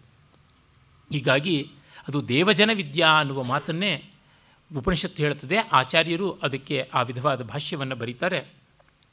ಈ ಕಾರಣದಿಂದ ವೇದಾಂತವನ್ನು ಚೆನ್ನಾಗಿ ಅರ್ಥ ಮಾಡಿಕೊಳ್ಳಬೇಕು ಅನ್ನೋರು ಕಲೆಗಳ ಕಡೆಗೆ ಶ್ರದ್ಧಾದರಗಳಿಂದ, ಪ್ರೀತಿಯಿಂದ ತೊಡಗಿಸಿಕೊಳ್ಳಬೇಕು. Art is layman's yoga for ultimate realisation bypassing logic ಅನ್ನುವ ಹಿರಿಯಣ್ಣನವರ ಮಾತು ಮತ್ತೆ ಮತ್ತೆ ನಾನು ಹೇಳ್ತಾ ಇರ್ತೀನಿ. ಆಮೇಲೆ ಅದು ಒಬ್ಬ ವ್ಯಕ್ತಿಗೆ ಕೊಡುವಷ್ಟು ಸಂಸ್ಕಾರವನ್ನು ಇನ್ನು ಯಾವ ಮತಾಚಾರಗಳು, ವ್ರತಗಳು, ಪೂಜೆಗಳು ಯಾವುದೂ ಮಾಡೋದಿಲ್ಲ. ಸ್ಪಷ್ಟವಾಗಿ ಹೇಳ್ತೀನಿ. ಅವು ಎಷ್ಟೋ ಬಾರಿ ಅಹಂಕಾರಕ್ಕೆ ಕಾರಣವಾಗುತ್ತವೆ ಯಾಕೆಂದರೆ ಅದರ ಫಲಗಳು ಅದೃಷ್ಟ. ಆದರೆ ಸಂಗೀತ, ನೃತ್ಯ, ಸಾಹಿತ್ಯ, ಚಿತ್ರ, ಗೀತಾದಿಗಳನ್ನು ದೃಷ್ಟಫಲವಾದದ್ದರಿಂದ ನಮ್ಮ ಅಹಂಕಾರ ಬಂದರೆ, ಏನಯ್ಯ ನೀನು ಕಂಡಿದ್ದಷ್ಟೊಳಗೆ ಇದೆ, ನೋಡ್ತಾ ಇದ್ದೀನಲ್ಲ ನೀನು ಸಾಹಿತ್ಯವನ್ನು ಅರ್ಥ ಮಾಡ್ಕೊಂಡು ಆಡ್ತಾ ಇರೋ ರೀತಿ ಅಂತ. ಪೂಜೆ ಮಾಡಿದ್ದೀನಿ ಅಂತಂದರೆ ಅದು ಯಾವುದೋ ವೈಕುಂಠದಲ್ಲಿಯೋ, ಕೈಲಾಸದಲ್ಲಿಯೋ, ಬ್ರಹ್ಮಲೋಕದಲ್ಲಿಯೋ, ಸತ್ಯಲೋಕದಲ್ಲಿಯೋ ಅಕೌಂಟ್ ಆಗಿರ್ತದೆ. ಅಲ್ಲಿ ಹೋಗಿ ಬರೋರು ಯಾರು? ಅಲ್ಲಿ ಚೆಕ್ ಮಾಡೋರು ಯಾರು? ಅದು ಗೊತ್ತಿಲ್ಲ. ಹಾಗಾಗಿ ಎಷ್ಟು ಬೇಕಾದರೂ ಡೋಂಗಿ ಬುರುಡೆ ಬಿಡ್ತಾ ಇರ್ಬೋದು. ಈ ಕಲೆಗಳಲ್ಲಿ ಹಾಗೆ ಅಲ್ಲ. ಆ ಕಾರಣದಿಂದ ಇವನ್ನೆಲ್ಲ ಬಹಳ ಮುಖ್ಯವಾಗಿ ಹೇಳೋದು ಅಂತಾಗಿದೆ. ಆಮೇಲೆ ಇದೆಲ್ಲ ನಾನು ತಿಳ್ಕೊಂಡ್ರು, ಸೋಹಂ ಭಗವೋ ಮಂತ್ರವಿದೇವ ಅಸ್ಮಿ, ನಾ ಆತ್ಮವಿದ, ನಾನು ಮಂತ್ರ ಬಡ್ಕೋತಾ ಇದ್ದೀನಿ. ಎಷ್ಟೋ ಜನಕ್ಕೆ ಪದ, ಕ್ರಮ, ಜಟ ಘನಾದಿಗಳನ್ನು ಚೆನ್ನಾಗಿ ಹೇಳ್ತಾರೆ. ಅದಕ್ಕೆ ಒಂದು ಅರ್ಥ ಹೇಳೋದಕ್ಕೆ ಬರೋದಿಲ್ಲ. ಅದನ್ನು ಹೇಳ್ತಾ ಇದ್ದಾನೆ. ನಿರುಕ್ತ ಮತ್ತು ಸಾಕ್ಷಾತ್ ವೇದವೇ ಹೇಳ್ತದೆ. ಕೇವಲ ಮಂತ್ರವನ್ನು ತಿಳ್ಕೊಂಡು, ಅರ್ಥವನ್ನು ತಿಳ್ಕೊಂಡಿರ್ತಕ್ಕಂಥವನು ಭಾರವಾಹಿ. ಕತ್ತೆ ಭಾರ ಹೊರುವಂತೆ. ಅದು ಕಸ್ತೂರಿ ಆದರೂ ಒಂದೇ ಭಾರ ಸಗಣಿ ಆದರೂ ಒಂದೇ ಭಾರ. ಯಾವ ವ್ಯತ್ಯಾಸವೂ ಗೊತ್ತಾಗೋಲ್ಲ ಆ ತರಹ ಅಂತ. ಒಂದು ಮಟ್ಟಿಗೆ ಕಲಿಯೋದ್ರೊಳಗೆ ಪ್ರಯೋಜನ ಇರ್ಬೋದು, ಜ್ಞಾಪಕ ಶಕ್ತಿ ಇಟ್ಕೊಳ್ಳೋದ್ರೊಳಗೆ ಒಳಿತಿರಬಹುದು. ಆದರೆ ಇಪ್ಪತ್ತು ವರ್ಷ, ಮೂವತ್ತು ವರ್ಷ ವೇದ ಹೋಗಿದ್ದು ಹೋಗಿದ್ದೆ, ಕೇಳಿದ್ದೂ ಕೇಳಿದ್ದೆ, ಘನ ಘನ ಘನ ಅಂತ ಹೇಳ್ಬಿಟ್ಟು ಕಿವಿ ಗಡಚಿಕ್ಕುವ ಹಾಗೆ ತಾರಸ್ವರದಲ್ಲಿ ಅರಚಿದ್ದೂ ಅರಚಿದ್ದೆ. ಅದರ ಅರ್ಥ ಕಂಡುಕೊಂಡ್ರೆ ಅಹಂಕಾರವನ್ನು ಹೆಚ್ಚಿಸ್ಕೊಳ್ಳೋದು ಅಂಗೈಗಳದ್ದು ಜರಿ ಮೊಳದದ್ದು ಜರಿ ಮಾರದ್ದು ಜರಿ ಪಂಚೆ, ಶಾಲು ಹೊದ್ದುಕೊಂಡು ಆಟಾಟೋಪ ಮಾಡ್ತಾ ಇರ್ತಾರೆ. ಶೃಂಗೇರಿಯಲ್ಲೆಲ್ಲ ರುದ್ರ ಹೇಳುವಾಗ ರುದ್ರಭೂಮಿಗೆ ಹೋಗುವಷ್ಟು ಬೇಜಾರಾಗುತ್ತೆ. ಅಷ್ಟು ಕೋಲಾಹಲವಾಗಿ ಶಿವಲಿಂಗದ ಪಾಣಿಪಟ್ಟದಿಂದ ಕಿತ್ಕೊಂಡು ಹೋಗ್ಬಿಡ್ತಾನೆ ಪರಮಾತ್ಮ. ಬೇಡ ಬೇಡ ಅಂತ ಹೇಳ್ಬಿಟ್ಟಿಲ್ವೆ ಒಂದು ನಯ ಮೃದುತ್ವದಲ್ಲಿ ಹೇಳಬೇಡ್ವೆ. ಆ ವೇಗ, ಆ ಓಘ ಏಕಾದಶ ವಾರ ಹೇಳಬೇಕು ಅಂತ. ಹನ್ನೊಂದು ಸಾರಿ ಹೇಳದೇ ಇದ್ರೆ ದೇವ್ರ ಪ್ರಾಣನ ಹೋಗುತ್ತೆ. ಒಂದು ಸರ್ತಿ ಹಿತವಾಗಿ, ಮಿತವಾಗಿ ಹೇಳಿದ್ರೆ ಆಗೋದಿಲ್ವ? ಏಕಾದಶ ವಾರ ರುದ್ರಾಭಿಷೇಕ ಮಾಡಿದ್ವಿ ಅತಿರುದ್ರ ಮಾಡಿದ್ವಿ. ಅತಿರುದ್ರವೋ, ಅತಿಸಾರವೋ, ಇಂಥದ್ದು ಅಂತ ಈ ಥರ ಆಗಿಬಿಡುತ್ತದೆ. ಇದೆಲ್ಲ ತುಂಬ ಅವಿವೇಕಕ್ಕೆ ಸಂಬಂಧಪಟ್ಟಂಥದ್ದಾಗುತ್ತೆ. ವೇದ ರಕ್ಷಣೆಗಾಗಿ ಒಂದು ಕಾಲದಲ್ಲಿ ಅಷ್ಟ ವಿಕೃತಿಗಳು ಸೇರಿದಂತೆ ಇದ್ವು ಈ ಕಾಲದಲ್ಲಿ ಸಿ ಡಿಗಳು ಕ್ಯಾಸೆಟ್ಗಳು ತುಂಬ ಚೆನ್ನಾಗಿ ಮಾಡುತ್ತವೆ, ಪ್ರಿಂಟ್ ಪುಸ್ತಕಗಳು ಮತ್ತೂ ಚೆನ್ನಾಗಿ ಮಾಡುತ್ತವೆ. ಹಾಗಾಗಿ ವೇದಾರ್ಥದ ಕಡೆಗೆ ಹೋಗಿ ಅಂತನ್ನುವುದು. ಇವೆಲ್ಲ ಗಮನಕ್ಕಿಲ್ಲದೆ ಆಟಾಟೋಪ ಆಗಿಬಿಡುತ್ತದೆ. ಹಾಗಾಗಿ ನಾರದರು ಹೇಳ್ತಾ ಇದ್ದಾರೆ, ಮಂತ್ರವಿದೇವ ಅಸ್ಮಿ, ನ ಆತ್ಮವಿತ. ಬರೀ ಬೊಗಳೆ ಶಬ್ದ ಮಾತ್ರ ಇದೆ ನನ್ನಲ್ಲಿ, ಅರ್ಥ ಕಾಣ್ತಾ ಇಲ್ಲ. ಹಾಗಾಗಿ ಶೋಕಮಾತ್ಮವಿದಿತಿ. ನನಗೆ ಆತ್ಮವಿದ ಆಗಲಿಲ್ಲ ಅಂತ ನನಗೆ ಶೋಕ ಇದೆ. ಸೋಹಂ ಭಗವ ಶೋಚಾಮಿ. ನನ್ನ ಈ ದುಃಖವನ್ನು ಪಾರು ಮಾಡಿ. ಇದನ್ನು ದಾಟಿಸುವಂತೆ ಮಾಡಿ. ಯದ್ವೈ ಕಿಂಚ ಏತತ್ ಅಧ್ಯಗಿಷ್ಠ, ನಾಮೈವ ಏತತ್ ಅದಕ್ಕೆ ಹೇಳ್ತಾನೆ ಹೌದಪ್ಪ, ನೀನು ಕಲಿತಿದ್ದಷ್ಟು form no way near content. ಬರೀ ರೂಪವನ್ನು ಮಾತ್ರ ಕಲಿತಿದ್ದೀಯ. ಅಂದರೆ ಚಾಕ್ಲೇಟ್ನ ಮೇಲೆ ಇರತಕ್ಕಂಥ ಪೇಪರು. ಅಷ್ಟೇ ಇನ್ಯಾವುದೂ ಅಲ್ಲ. ಆ ಅಲ್ಯೂಮಿನಿಯಂ ಫಾಯಿಲ್ಲು ಇನ್ಯಾವುದೂ ಇಲ್ಲ. ತೆಂಗಿನಕಾಯಿ ಕರಟ ಮತ್ತಾವುದೂ ಅಲ್ಲ ನೀನು ಕಲಿತದ್ದು ಅಂತ ಹೇಳಿ ಆಚಾರ್ಯರಲ್ಲಿ ಹೇಳ್ತಾರೆ, ಎಲ್ಲವನ್ನೂ ಬ್ರಹ್ಮಭಾವದಿಂದ ಅರ್ಥ ಮಾಡಿಕೊಳ್ಳಬೇಕು. ಹಾಗೆ ಮಾಡಿಕೊಳ್ಳದೇ ಇದ್ದಾಗ ಸಮಸ್ಯೆ ಬರುವಂಥದ್ದಾಗುತ್ತದೆ ಅಂತ ಹೇಳಿ. ಆಮೇಲೆ ನೀನು ಇದೆಲ್ಲ ನಾಮಕ್ಷೇತ್ರದಲ್ಲಿ, ನೇಮ್ಸ್ ಅದರಿಂದನೇ ಈ ವೇದ ಗೊತ್ತು, ಆ ವೇದ ಗೊತ್ತು, ಆ ಮಂತ್ರ ಗೊತ್ತು ಅಂದರೆ ನೇಮ್ ಡ್ರಾಪರ್ಸ್ ಅಂತಾರಲ್ಲ, ಅದನ್ನು ಹೇಳ್ತಾ ಇರ್ತಕ್ಕಂಥದ್ದು. ನನಗೆ ಅವ್ರಿಗೆ ಗೊತ್ತು ನನಗಿವ್ರು ಗೊತ್ತು ಅಂತ. ಅವ್ರಿಗೆ ನೀನು ಗೊತ್ತಾ? ಅಲ್ಲಿ ಮಾತ್ರ ಬಂದುಬಿಡುತ್ತದೆ ವಕ್ರ. ನಮಗೆಲ್ಲರೂ ಗೊತ್ತು. ಟಿ ವಿ ನೋಡ್ತೀವಿ ಪೇಪರ್ ನೋಡ್ತೀವಿ ಇಂಟರ್ನೆಟ್ಟಲ್ಲಿ ಸರ್ಚ್ ಮಾಡ್ತೀವಿ. ಬೇಕಾದಷ್ಟು ಗಾಸಿಪ್ ಮಾಡ್ತೀವಿ ಎಲ್ಲರೂ ಗೊತ್ತು. ನಮಗೆ ಗೊತ್ತಿದ್ದ ಜಗತ್ತು ಹಾಗಿದ್ದೆ ಹಾಗಿದ್ದೇ ಆದಲ್ಲಿ ಅವರಿಗೆ ನಾವು ಗೊತ್ತಾದರೆ ಮುಖ್ಯ. ಆ ಅರ್ಥದಲ್ಲಿ ಸ್ವರೂಪ ಮುಖ್ಯ ಕಾಂಟೆಂಟ್ ಅನ್ನುವುದು ಬಹಳ ಮುಖ್ಯ ಅಂತ ಹೇಳಿ ನೀನು ನಾಮಕ್ಷೇತ್ರದಿಂದ ಕ್ರಮಕ್ರಮವಾಗಿ ಬೆಳೀತಾ ಬಾ ಅಂತಂದರೆ ನಾಮಕ್ಕಿಂತ ಹೆಚ್ಚಿನದು ಯಾವುದು? ವಾಕು ಅದಾದ ಮೇಲೆ ಮನಸ್ಸು, ಅದಾದ ಮೇಲೆ ಸಂಕಲ್ಪ, ಅದಾದ ಮೇಲೆ ಚಿತ್ತ, ಅದಾದ ಮೇಲೆ ಧ್ಯಾನ, ಅದಾದ ಮೇಲೆ ವಿಜ್ಞಾನ, ಆಮೇಲೆ ಅನ್ನ, ಆಮೇಲೆ ಅಪ್ಪ ಜಲ, ಮತ್ತು ತೇಜಸ್ಸು, ಅಗ್ನಿ, ಆಕಾಶ, ಸ್ಮರ ಅಂದರೆ ಸ್ಮರಣಶಕ್ತಿ ಮತ್ತು ಆಶೆ, ಆಮೇಲೆ ಪ್ರಾಣ. ಈ ರೀತಿಯಾಗಿ ಹದಿನಾರು ತತ್ವಗಳು ಒಂದಾದ ಮೇಲೆ ಒಂದು ಬೆಳೀತಾ ಹೋಗುತ್ತವೆ ಅನ್ನೋದನ್ನು ಕ್ರಮಕ್ರಮವಾಗಿ ಹೇಳ್ತಾರೆ. ವಾಗ್ವಾವ ನಾಮ್ನೋ ಭೂಯಸಿ ಅಂತ ಮೊದಲಿಗೆ ವಾಕ್ಕನ್ನು ಕುರಿತು ಹೇಳ್ತಾರೆ. ಅಂದರೆ ನಾಮ ವಾಂಗ್ಮೂಲವಾದದ್ದು, ಮಾತು ಅನ್ನುವುದರಿಂದ ಬಂದದ್ದು, ಹೆಸರುಗಳು. ಹಾಗಾಗಿ ಅದು ಮುಖ್ಯ. ಅದಕ್ಕೆ ಮನಸ್ಸು, ಮನನಶೀಲತೆಯಿಂದ ಬಂದದ್ದು. ಆಮೇಲೆ ಅದಕ್ಕೆ ಸಂಕಲ್ಪ ಬಹಳ ಮುಖ್ಯವಾದದ್ದು. ಸಂಕಲ್ಪ ಇಲ್ಲದೆ ಮನಸ್ಸಿಗೆ ನಿಲುಗಡೆ ಇಲ್ಲ. ಹೀಗಾಗಿ ಅದು. ಮತ್ತು ಚಿತ್ತ. ಚಿತ್ತ ಅನ್ನುವುದು ಎಲ್ಲಕ್ಕೂ ಜ್ಞಾಪಕ ಭೂಮಿಯಾಗಿರ್ತಕ್ಕಂಥದ್ದು, ಎಲ್ಲವನ್ನು ಚೈತನ್ಯಗೊಳಿಸ್ತಕ್ಕಂಥದ್ದು. ಆ ಚಿತ್ತದ ಜ್ಞಾಪಕವನ್ನು ಕ್ರೋಢೀಕರಿಸ್ಕೊಳ್ತಕ್ಕಂಥದ್ದು ಧ್ಯಾನ. ಹಾಗಾಗಿ ಆ ಧ್ಯಾನ ಅಂತ ಅದು ಬಹಳ ಮುಖ್ಯವಾಗಿರ್ತಕ್ಕಂಥದ್ದು. ಈ ಧ್ಯಾನ ಅನ್ನುವುದು ಅನುಭವವಾದ ತಿಳಿವಾಗಿ ಪರಿಪಾಕವನ್ನು ಹೊಂದಿದಾಗ ವಿಜ್ಞಾನ ಅಂತ ಅನಿಸ್ಕೊಳ್ತದೆ ವಿಜ್ಞಾನ ಅಂದರೆ ಅನುಭವಜನ್ಯ ಜ್ಞಾನ ಅಂತ. ಮತ್ತು ಈ ಅನುಭವ ವಸ್ತು ಸಾಪೇಕ್ಷವಾದಾಗ ಶಿಲ್ಪಶಾಸ್ತ್ರಾದಿಗಳು, ಅಂದರೆ arts and crafts and sciences ಅಂತೆಲ್ಲ ಆಗಿರುವಂಥದ್ದು ಅಂತ. ಇದೆಲ್ಲಕ್ಕೂ ತಿಳುವಳಿಕೆ ಪಡ್ಕೊಳ್ಳೋದಕ್ಕೆ ಒಂದಿಷ್ಟು ಬಲ ಬೇಕು. ಬಲ ಇದ್ದರೆ ಆಗೋದಿಲ್ಲ. Unless we have stamina we can't ಅದು ಬಲ. ಈ ಬಲದಿಂದ ಬಲೇನ ಲೋಕ ತಿಷ್ಠತಿ ಬಲಮುಪಾಸ್ವ ಬಲವನ್ನು ಅಭ್ಯಾಸ ಮಾಡು, ಬಲವನ್ನು ತಿಳ್ಕೋ. ಆ ಬಲ ಬರುವುದು ಅನ್ನದಿಂದ, ಆಹಾರದಿಂದ. ಹಾಗಾಗಿ ಅದನ್ನು ನೀನು ಉಪಾಸನೆ ಮಾಡು. ಈ ಆಹಾರ ಆದರೂ ಪಂಚಭೂತಗಳಿಂದ, ಜಲದಿಂದ, ತೇಜಸ್ಸಿನಿಂದ, ಆಕಾಶದಿಂದ ಹೀಗೆಲ್ಲ ಬರುವಂಥದ್ದಾಗಿವೆ. ಮತ್ತು ಇವೆಲ್ಲವೂ ಕೂಡ ಕಡೆಯಲ್ಲಿ ಸ್ಮೃತಿಯಿಂದ ಬಂದಂಥದ್ದಾಗಿದೆ. ಸ್ಮೃತಿ ಶಕ್ತಿ ಅನ್ನೋದಿಲ್ಲದೆ ಇದ್ದರೆ ಮತ್ತಾವುದೂ ನಿಲ್ಲುವಂಥದ್ದಾಗಿಲ್ಲ. ಹಾಗಾಗಿ ಸ್ಮೃತಿ ತುಂಬ ಮುಖ್ಯವಾದದ್ದು. ಆ ಕಾರಣದಿಂದ ಸ್ಮೃತಿ. ಅದಕ್ಕೂ ಮಿಗಿಲಾಗಿ ಆಸೆ ಬೇಕು. ನಾನು ಕಲಿಬೇಕು, ನಾನು ಮಾಡಬೇಕು, ಈ ರೀತಿಯಾಗಿ ನಮಗೆ ಬೇಕಾಗಿರ್ತಕ್ಕಂಥದ್ದು ಆಶಾವಾವ ಸ್ಮರಾತ್ ಭೂಯಸ್ಸಿ ಜ್ಞಾಪಕಕ್ಕಿಂತ ಮಿಗಿಲಾಗಿ ಆಶೆ ಇದ್ದರೆ ಜ್ಞಾಪಕ ಉಳಿಯುತ್ತದೆ. ಎಷ್ಟೋ ಜನ ಬಂದು ನನ್ನನ್ನು ಯಾವುದೋ ದಿಗ್ಧಂತಿ ಅವಧಾನಿ, ಏನೇನೋ ಜ್ಞಾಪಕಕ್ಕೆ ಟೆಕ್ನಾಲಜಿ ಇದೆ, ತಂತ್ರ ಇದೆ ಚೂಮಂತ್ರ ಹಾಕಬಲ್ಲೆ ಅಂತ ಭ್ರಮಿಸಿಕೊಂಡು ಕೇಳ್ತಾ ಇರ್ತಾರೆ. ಹೇಗೆ ಜ್ಞಾಪಕ ಇಟ್ಕೊಳ್ಳೋದು ಅಂತ. ವಸ್ತುವನ್ನು ಪ್ರೀತಿಸಿ. ಅದು ಬಹಳ ಮುಖ್ಯ. ಪ್ರೀತಿ ಅಂದರೆ ಇದು ನನಗೆ ಬೇಕು ಅನ್ನುವಂಥ ಆಶಯ ವ್ಯಕ್ತೀಕರಣ. ಪ್ರೀತಿ ಇದ್ದಾಗ ಪರಿಶ್ರಮ ಮಾಡಿದ್ರೆ ಪರಿಶ್ರಮ ಗೊತ್ತಾಗೋಲ್ಲ. ಪ್ರೀತಿ ಇದ್ದಲ್ಲಿ ದುಡಿದಾಗ ಬಳಲಿಕೆ ಆಗೋದಿಲ್ಲ. Love needs labour but the labour will not be felt ಇಷ್ಟೇ. ಹಾಗಾಗಿ ಆ ಪರಿಶ್ರಮಕ್ಕೆ, ಪ್ರೀತಿಯಿಂದಾಗಿ ಒಂದು ಸಾಂತ್ವನ ಶೈತ್ಯೋಪಚಾರ ಒದಗುತ್ತದೆ. Love relaxes labour labour is always there ಇದನ್ನು ನಾವು ಅರ್ಥ ಮಾಡಿಕೊಳ್ಳಬೇಕು. ಆಮೇಲೆ ಆ ಒಂದು ಪ್ರೀತಿಯಿಂದ, ಆಶೆಯಿಂದ ಬೆಳೆದು ಮುಂದಕ್ಕೆ ಹೋದರೆ ಅದು ನಮ್ಮ ಉಸಿರೇ ಆಗಿರುತ್ತದೆ. ಉಸಿರಿರೋವರೆಗೂ ಆಸೆ. ಆ ಕಾರಣದಿಂದ ಪ್ರಾಣೋವಾವ ಆಶಾಯಾ ಭೂಯಾನ್ಯಥಾ ವಾ ಅರಾನಾಭೌ ಸಮರ್ಪಿತ, ಏವಮಸ್ಮಿನ್ ಪ್ರಾಣೇ ಸರ್ವಂ ಸಮರ್ಪಿತಂ. ಹೇಗೆ ಚಕ್ರದ ಅರಗಳೆಲ್ಲ ಸ್ಪೋಕ್ಸ್ ಎಲ್ಲ ಗುಂಭದಲ್ಲಿ ನೇರವಾಗಿ ಕೇಂದ್ರೀಕೃತವಾಗಿದೆಯೋ, ಆ ರೀತಿಯಲ್ಲಿ ಎಲ್ಲವೂ ಉಂಟು. ಪ್ರಾಣ ಇಲ್ಲದೇ ಇದ್ದರೆ ನೋಡಿ ಏನಾಗ್ಬಿಡ್ತದೆ ಉಪನಿಷತ್ತು ಚೆನ್ನಾಗಿ ಹೇಳುತ್ತದೆ. ಸೈದಿ ಪಿತರಂ ವಾ ಮಾತರಂ ವಾ ಭ್ರಾತರಂ ವಾ ಸ್ವಸಾರಂ ವಾಚಾರ್ಯಂ ವಾ ಬ್ರಾಹ್ಮಣಂ ವಾ ಕಿಂಚಿತ್ ಭೃಶಮೇ ಪ್ರತ್ಯಾಹ ದಿಕ್ವಾಸ್ತಿ ಏನಂ ಆಹು ಪಿತರಃ ವೈ ತ್ವಮಸಿ ಮಾತ್ರಃ ವೈ ತ್ವಮಸಿ ಭ್ರಾತೃ ವೈ ತ್ವಮಸಿ ಸ್ವಸರಃ ವೈ ತ್ವಮಸಿ ನೀವು ಈ ಪ್ರಾಣವನ್ನು ಅರ್ಥ ಮಾಡಿಕೊಳ್ಳದೇ ಇದ್ದರೆ ಎಲ್ಲ ಬಂಧು ಬಾಂಧವರು ಎಲ್ಲರನ್ನೂ ಕೂಡ ತಿರಸ್ಕರಿಸಿದಂತೆ ಆಗಿಬಿಡುತ್ತದೆ ಪ್ರಾಣ ಇಲ್ಲದೇ ಇದ್ದಾಗ ಅದನ್ನೆಲ್ಲ ತಿರಸ್ಕರಿಸಿರ್ತೀರಾ ಅಂತ. ಎಷ್ಟು ಸೂಕ್ಷ್ಮ ಇದೆ ಅಂದರೆ ನಮ್ಮ ತಾಯಿ ನಮ್ಮ ತಂದೆ ನಮ್ಮ ಬಂಧುಗಳು, ಬಳಗ, ಗಂಡ, ಹೆಂಡು ತಿಂತೀವಿ. ಆಮೇಲೆ ಬಾಡಿ ಎಷ್ಟೊತ್ತಿಗೆ ತೊಗೊಂಡೋದ್ರು ಅಂತ ಶುರು ಮಾಡಿಬಿಡ್ತಾರೆ. ತಂದೆನ ಸುಟ್ಟು ಬಂದ್ವಿ, ತಾಯಿನ ಸುಟ್ಟು ಬಂದ್ವಿ ಅಂತ ಸಾಮಾನ್ಯ ಹೇಳೋದಿಲ್ಲ. ತಂದೆಯವ್ರ ಶರೀರವನ್ನು, ಶರೀರ. ಬಾಡಿನ ಕ್ರಿಮೇಟ್ ಮಾಡಿದ್ರಾ? ಈ ರೀತಿಯಾಗಿ. ಈ ತರಹ ಶರೀರ, ಪಾರ್ಥಿವ ಶರೀರ, ದಿವ್ಯವಾದ ಶಬ್ದಗಳೆಲ್ಲ ಬಳಸ್ಬೋದು ಕಡೆಗೆ ಹೆಣ.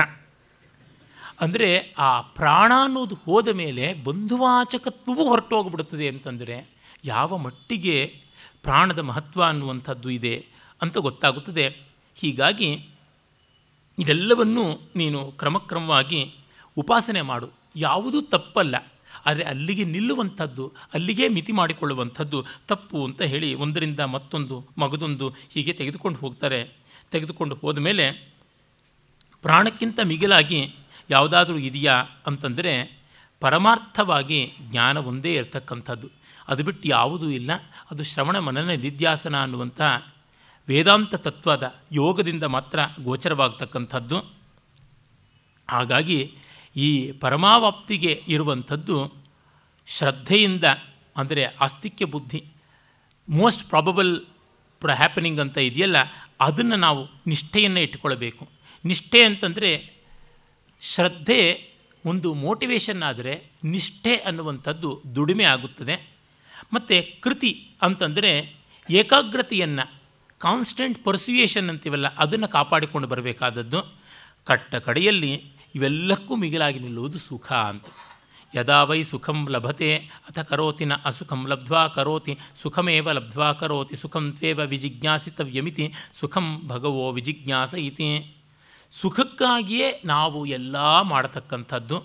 ಆ ಸುಖಕ್ಕೆ ಬಂದು ನಿಂತ್ರಿ ಬ್ರಹ್ಮ ಅಂಥ ಆನಂದ, ಅಂತ ಸುಖ. ಸರಿ ಹಾಗಿದ್ದರೆ ಸುಖದ ನೇಚರ್ ಯಾವುದು? ಅದನ್ನು ಹೇಳಿ ಅಂತ ಕೇಳ್ತಾನೆ ನಾರದ. ಯೋ ವೈ ಭೂಮ ತತ್ ಸುಖಂ ನಾಲ್ಪೇ ಸುಖಮಸ್ತಿ ಭೂಮೈವ ಸುಖಂ. ಈ ಉಪನಿಷತ್ತಿನಲ್ಲಿ ನನಗೆ ಅತ್ಯಂತ ಪ್ರಿಯವಾದ ವಾಕ್ಯ ಅಂತಂದರೆ ಈ ಕೆಲವೊಂದು ಅಂತ ಹೇಳಬಹುದು ನಾನು. ಅಲ್ಪವಾದದ್ದು ಸುಖವಲ್ಲ.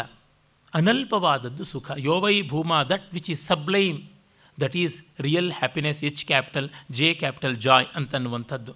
ನಿರ್ತಿಶಯವಾದದ್ದು ದೊಡ್ಡದಾದದ್ದು ಭೂಮಾ ಅಂತ ಈ ಪ್ರಕರಣಕ್ಕೆ ಭೂಮವಿದ್ಯಾ ಅಂತ ಹೇಳಿದ್ದಾರೆ. ಸಬ್ಲೈಮ್ ಭವ್ಯವಾದದ್ದು ಅಂತ. ಹಾಗಾಗಿ ಭೂಮವನ್ನೇ ತಿಳ್ಕೊಳ್ಬೇಕು ಅಂತ. ಅದು ಏನು? ಆ ನಿರ್ತಿಶಯವಾದ ಭೂಮಾನಂದ ಅಂತ ಏನಿದೆ? ಭೂಮಸುಖ ಅಂತ ಅದನ್ನು ಸ್ವಲ್ಪ ಹೇಳಿ ಅಂತ ಕೇಳ್ತಾನೆ. ಭೂಮಾನಂ ಭಗವೋ ವಿಜಿಜ್ಞಾಸ. ನಾನು ಭೂಮವನ್ನು ಕುರಿತು ಚಿಂತನೆ ಮಾಡಬೇಕು ಅಂತ ನಾರದ ಕೇಳಿದಾಗ ಎತ್ರ ನಾಣ್ಯತ್ ಪಶ್ಯತಿ ನಾಣ್ಯಶೃಣೋತಿ ನಾಣ್ಯದ್ವಿಜಾನಾತಿ ಸ ಭೂಮ. ಅಥ ಯತ್ರಾನ್ಯತ್ ಪಶ್ಯತಿ ಅನ್ಯಶೃಣೋತಿ ಅನ್ಯದ್ವಿಜಾನಾತಿ ತದಲ್ಪಂ ಯೋ ವೈಭೂಮ ತದಮೃತಂ. ಅಥ ಇದಲ್ಪಂ ತನ್ಮರ್ತ್ಯಂ ಸ ಭಗವನ್ ಕಸ್ಮಿಂ ಪ್ರತಿಷ್ಠಿತ ಇತಿ. ಸ್ವೇ ಮಹಿಮ್ನಿ, ಯದಿ ವಾ ನ ವಾ, ಯದಿ ವಾ ನ ಮಹಿಮ್ನೀತಿ ಇದು ವೇದಕ್ಕೆ ಮಾತ್ರ ಹೇಳೋಕ್ಕೆ ಸಾಧ್ಯ, ಇನ್ಯಾವುದಕ್ಕೂ ಹೇಳೋಕ್ಕೆ ಸಾಧ್ಯವಾಗೋಲ್ಲ.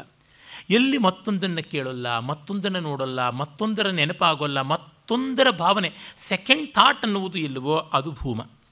ಅನ್ಯ ವಸ್ತು ಇಲ್ಲವೋ ಅದು ಭೂಮ. ಅನ್ಯ ವಸ್ತು ಅಂತ ಬಂದ ತತ್ಕ್ಷಣವೇ ಅದು ಅಲ್ಪ ಅಂತ. ಯಾಕೆಂದರೆ ಅನ್ಯ ವಸ್ತುವಿಂದ ನಮಗೆ ರಾಗವೋ, ದ್ವೇಷವೋ ಉಂಟಾಗುತ್ತದೆ. ಆಕರ್ಷಣೆ ಅಥವಾ ವಿಕರ್ಷಣೆ. ಆಕರ್ಷಣೆ ಬಂದರೆ ಕಳ್ಕೊಂಡು ಬಿಟ್ಟೇವಾ ಅನ್ನುವ ಕಳವಳ.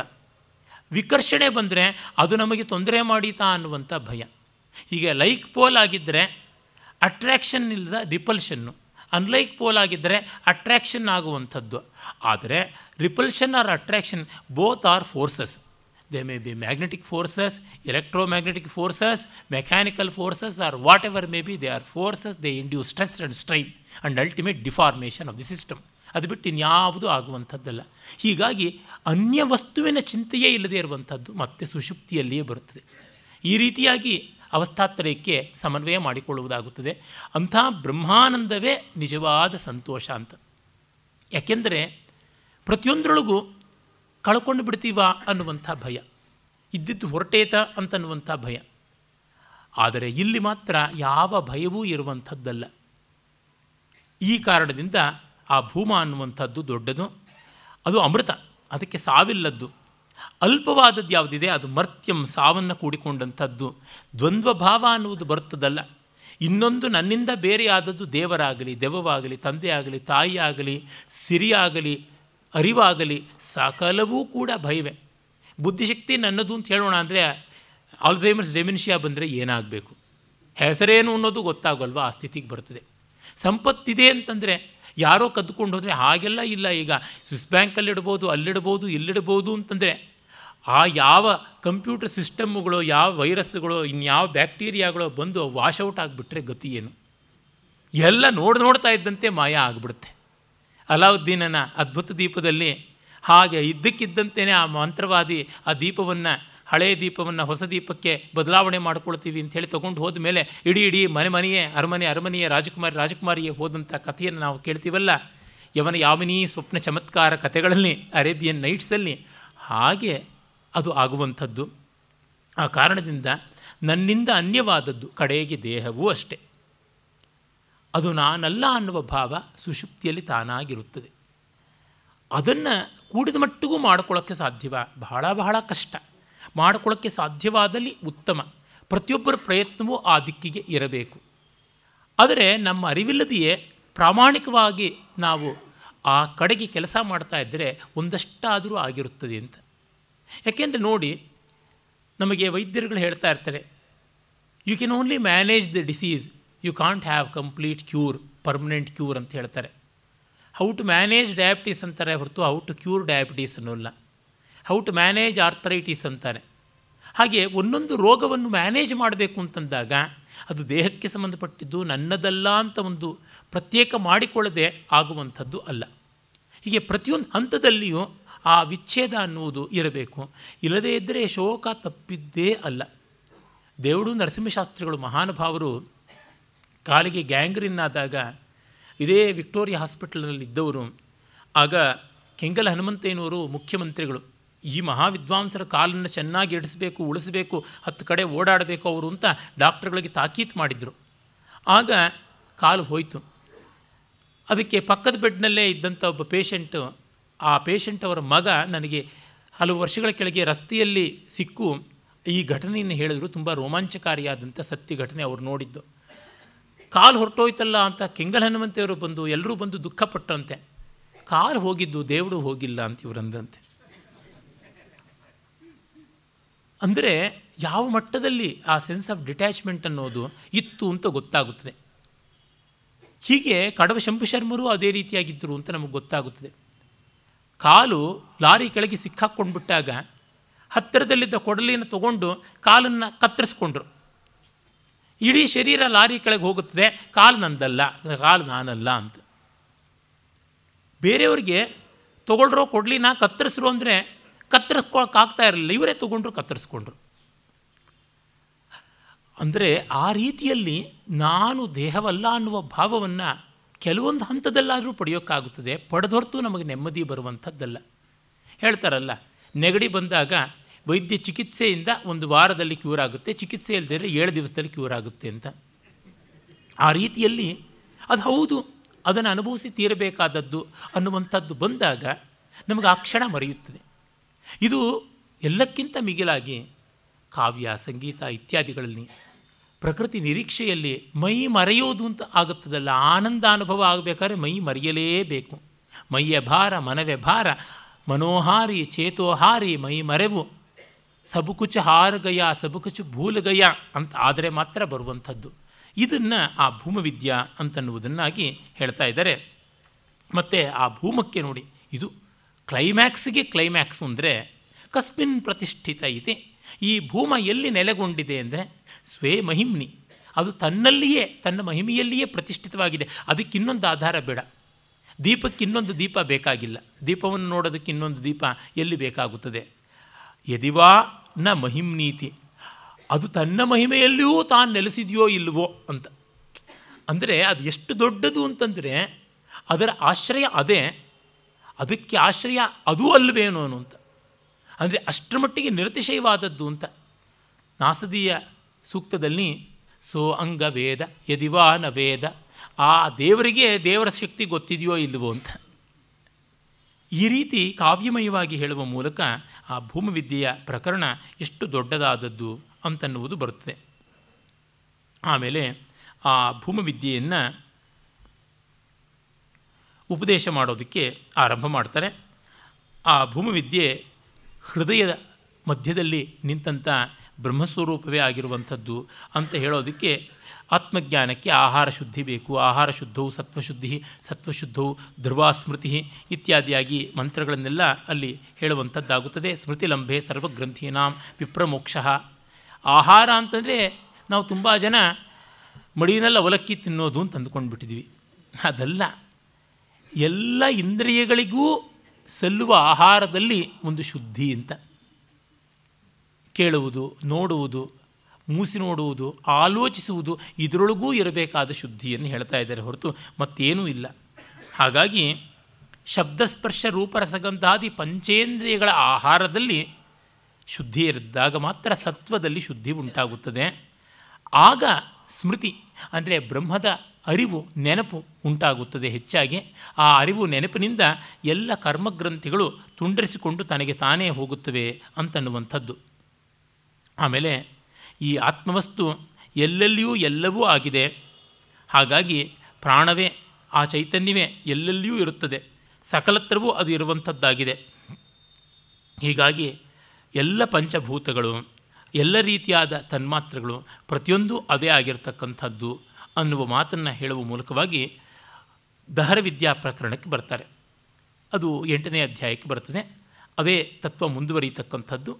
ಇದರ ಸಾರಾಂಶವಿಷ್ಟು. ಹೃದಯ ಅಂತಂದರೆ ನಾನು ಮೊದಲೇ ಹೇಳಿದ್ದೀನಿ. ಹೃದ್ ಅಯಂ ಇತಿ. ಇದು ಒಳಗಿರತಕ್ಕಂಥದ್ದು ಅನ್ನುವ ಭಾವ. ಅದು ಕೇವಲ ಆರ್ಟಿಕಲ್ಸು, ಆರಿಕಲ್ಸು, ವೆಂಟ್ರಕಲ್ಸು, ವ್ಯಾಲ್ಸು, ಆರ್ಟರೀಸು, ವೆಯ್ನ್ಸು ಅಂತೆಲ್ಲ ಇರತಕ್ಕಂಥ ಒಂದು ಮಾಂಸಪೇಶಿ ಅಂತ ಅಲ್ಲ. ಒಳಗಿನದು ಅನ್ನುವ ತಾತ್ಪರ್ಯ ಅಷ್ಟೇ ಸಾಂಕೇತಿಕವಾಗಿ ನಾವು ಹೃದಯ ಹೃದಯ ಅನ್ನೋದಕ್ಕೆ, ಈ ಹೊತ್ತಿನ ಹಾರ್ಟ್ ಅನ್ನುವುದಕ್ಕೆ ಸಂವಾದಿಯಾಗಿರುವಂಥದ್ದು ಅಂತ ಅಂದರೂ ವೇದಾಂತದಲ್ಲಿ ನಾನು ಅನ್ನುವ ಭಾವ ಅನ್ನುವ ಮಾತ್ರ ಅರ್ಥವನ್ನು ತೆಗೆದುಕೊಳ್ಳೋದಾಗಿದೆ.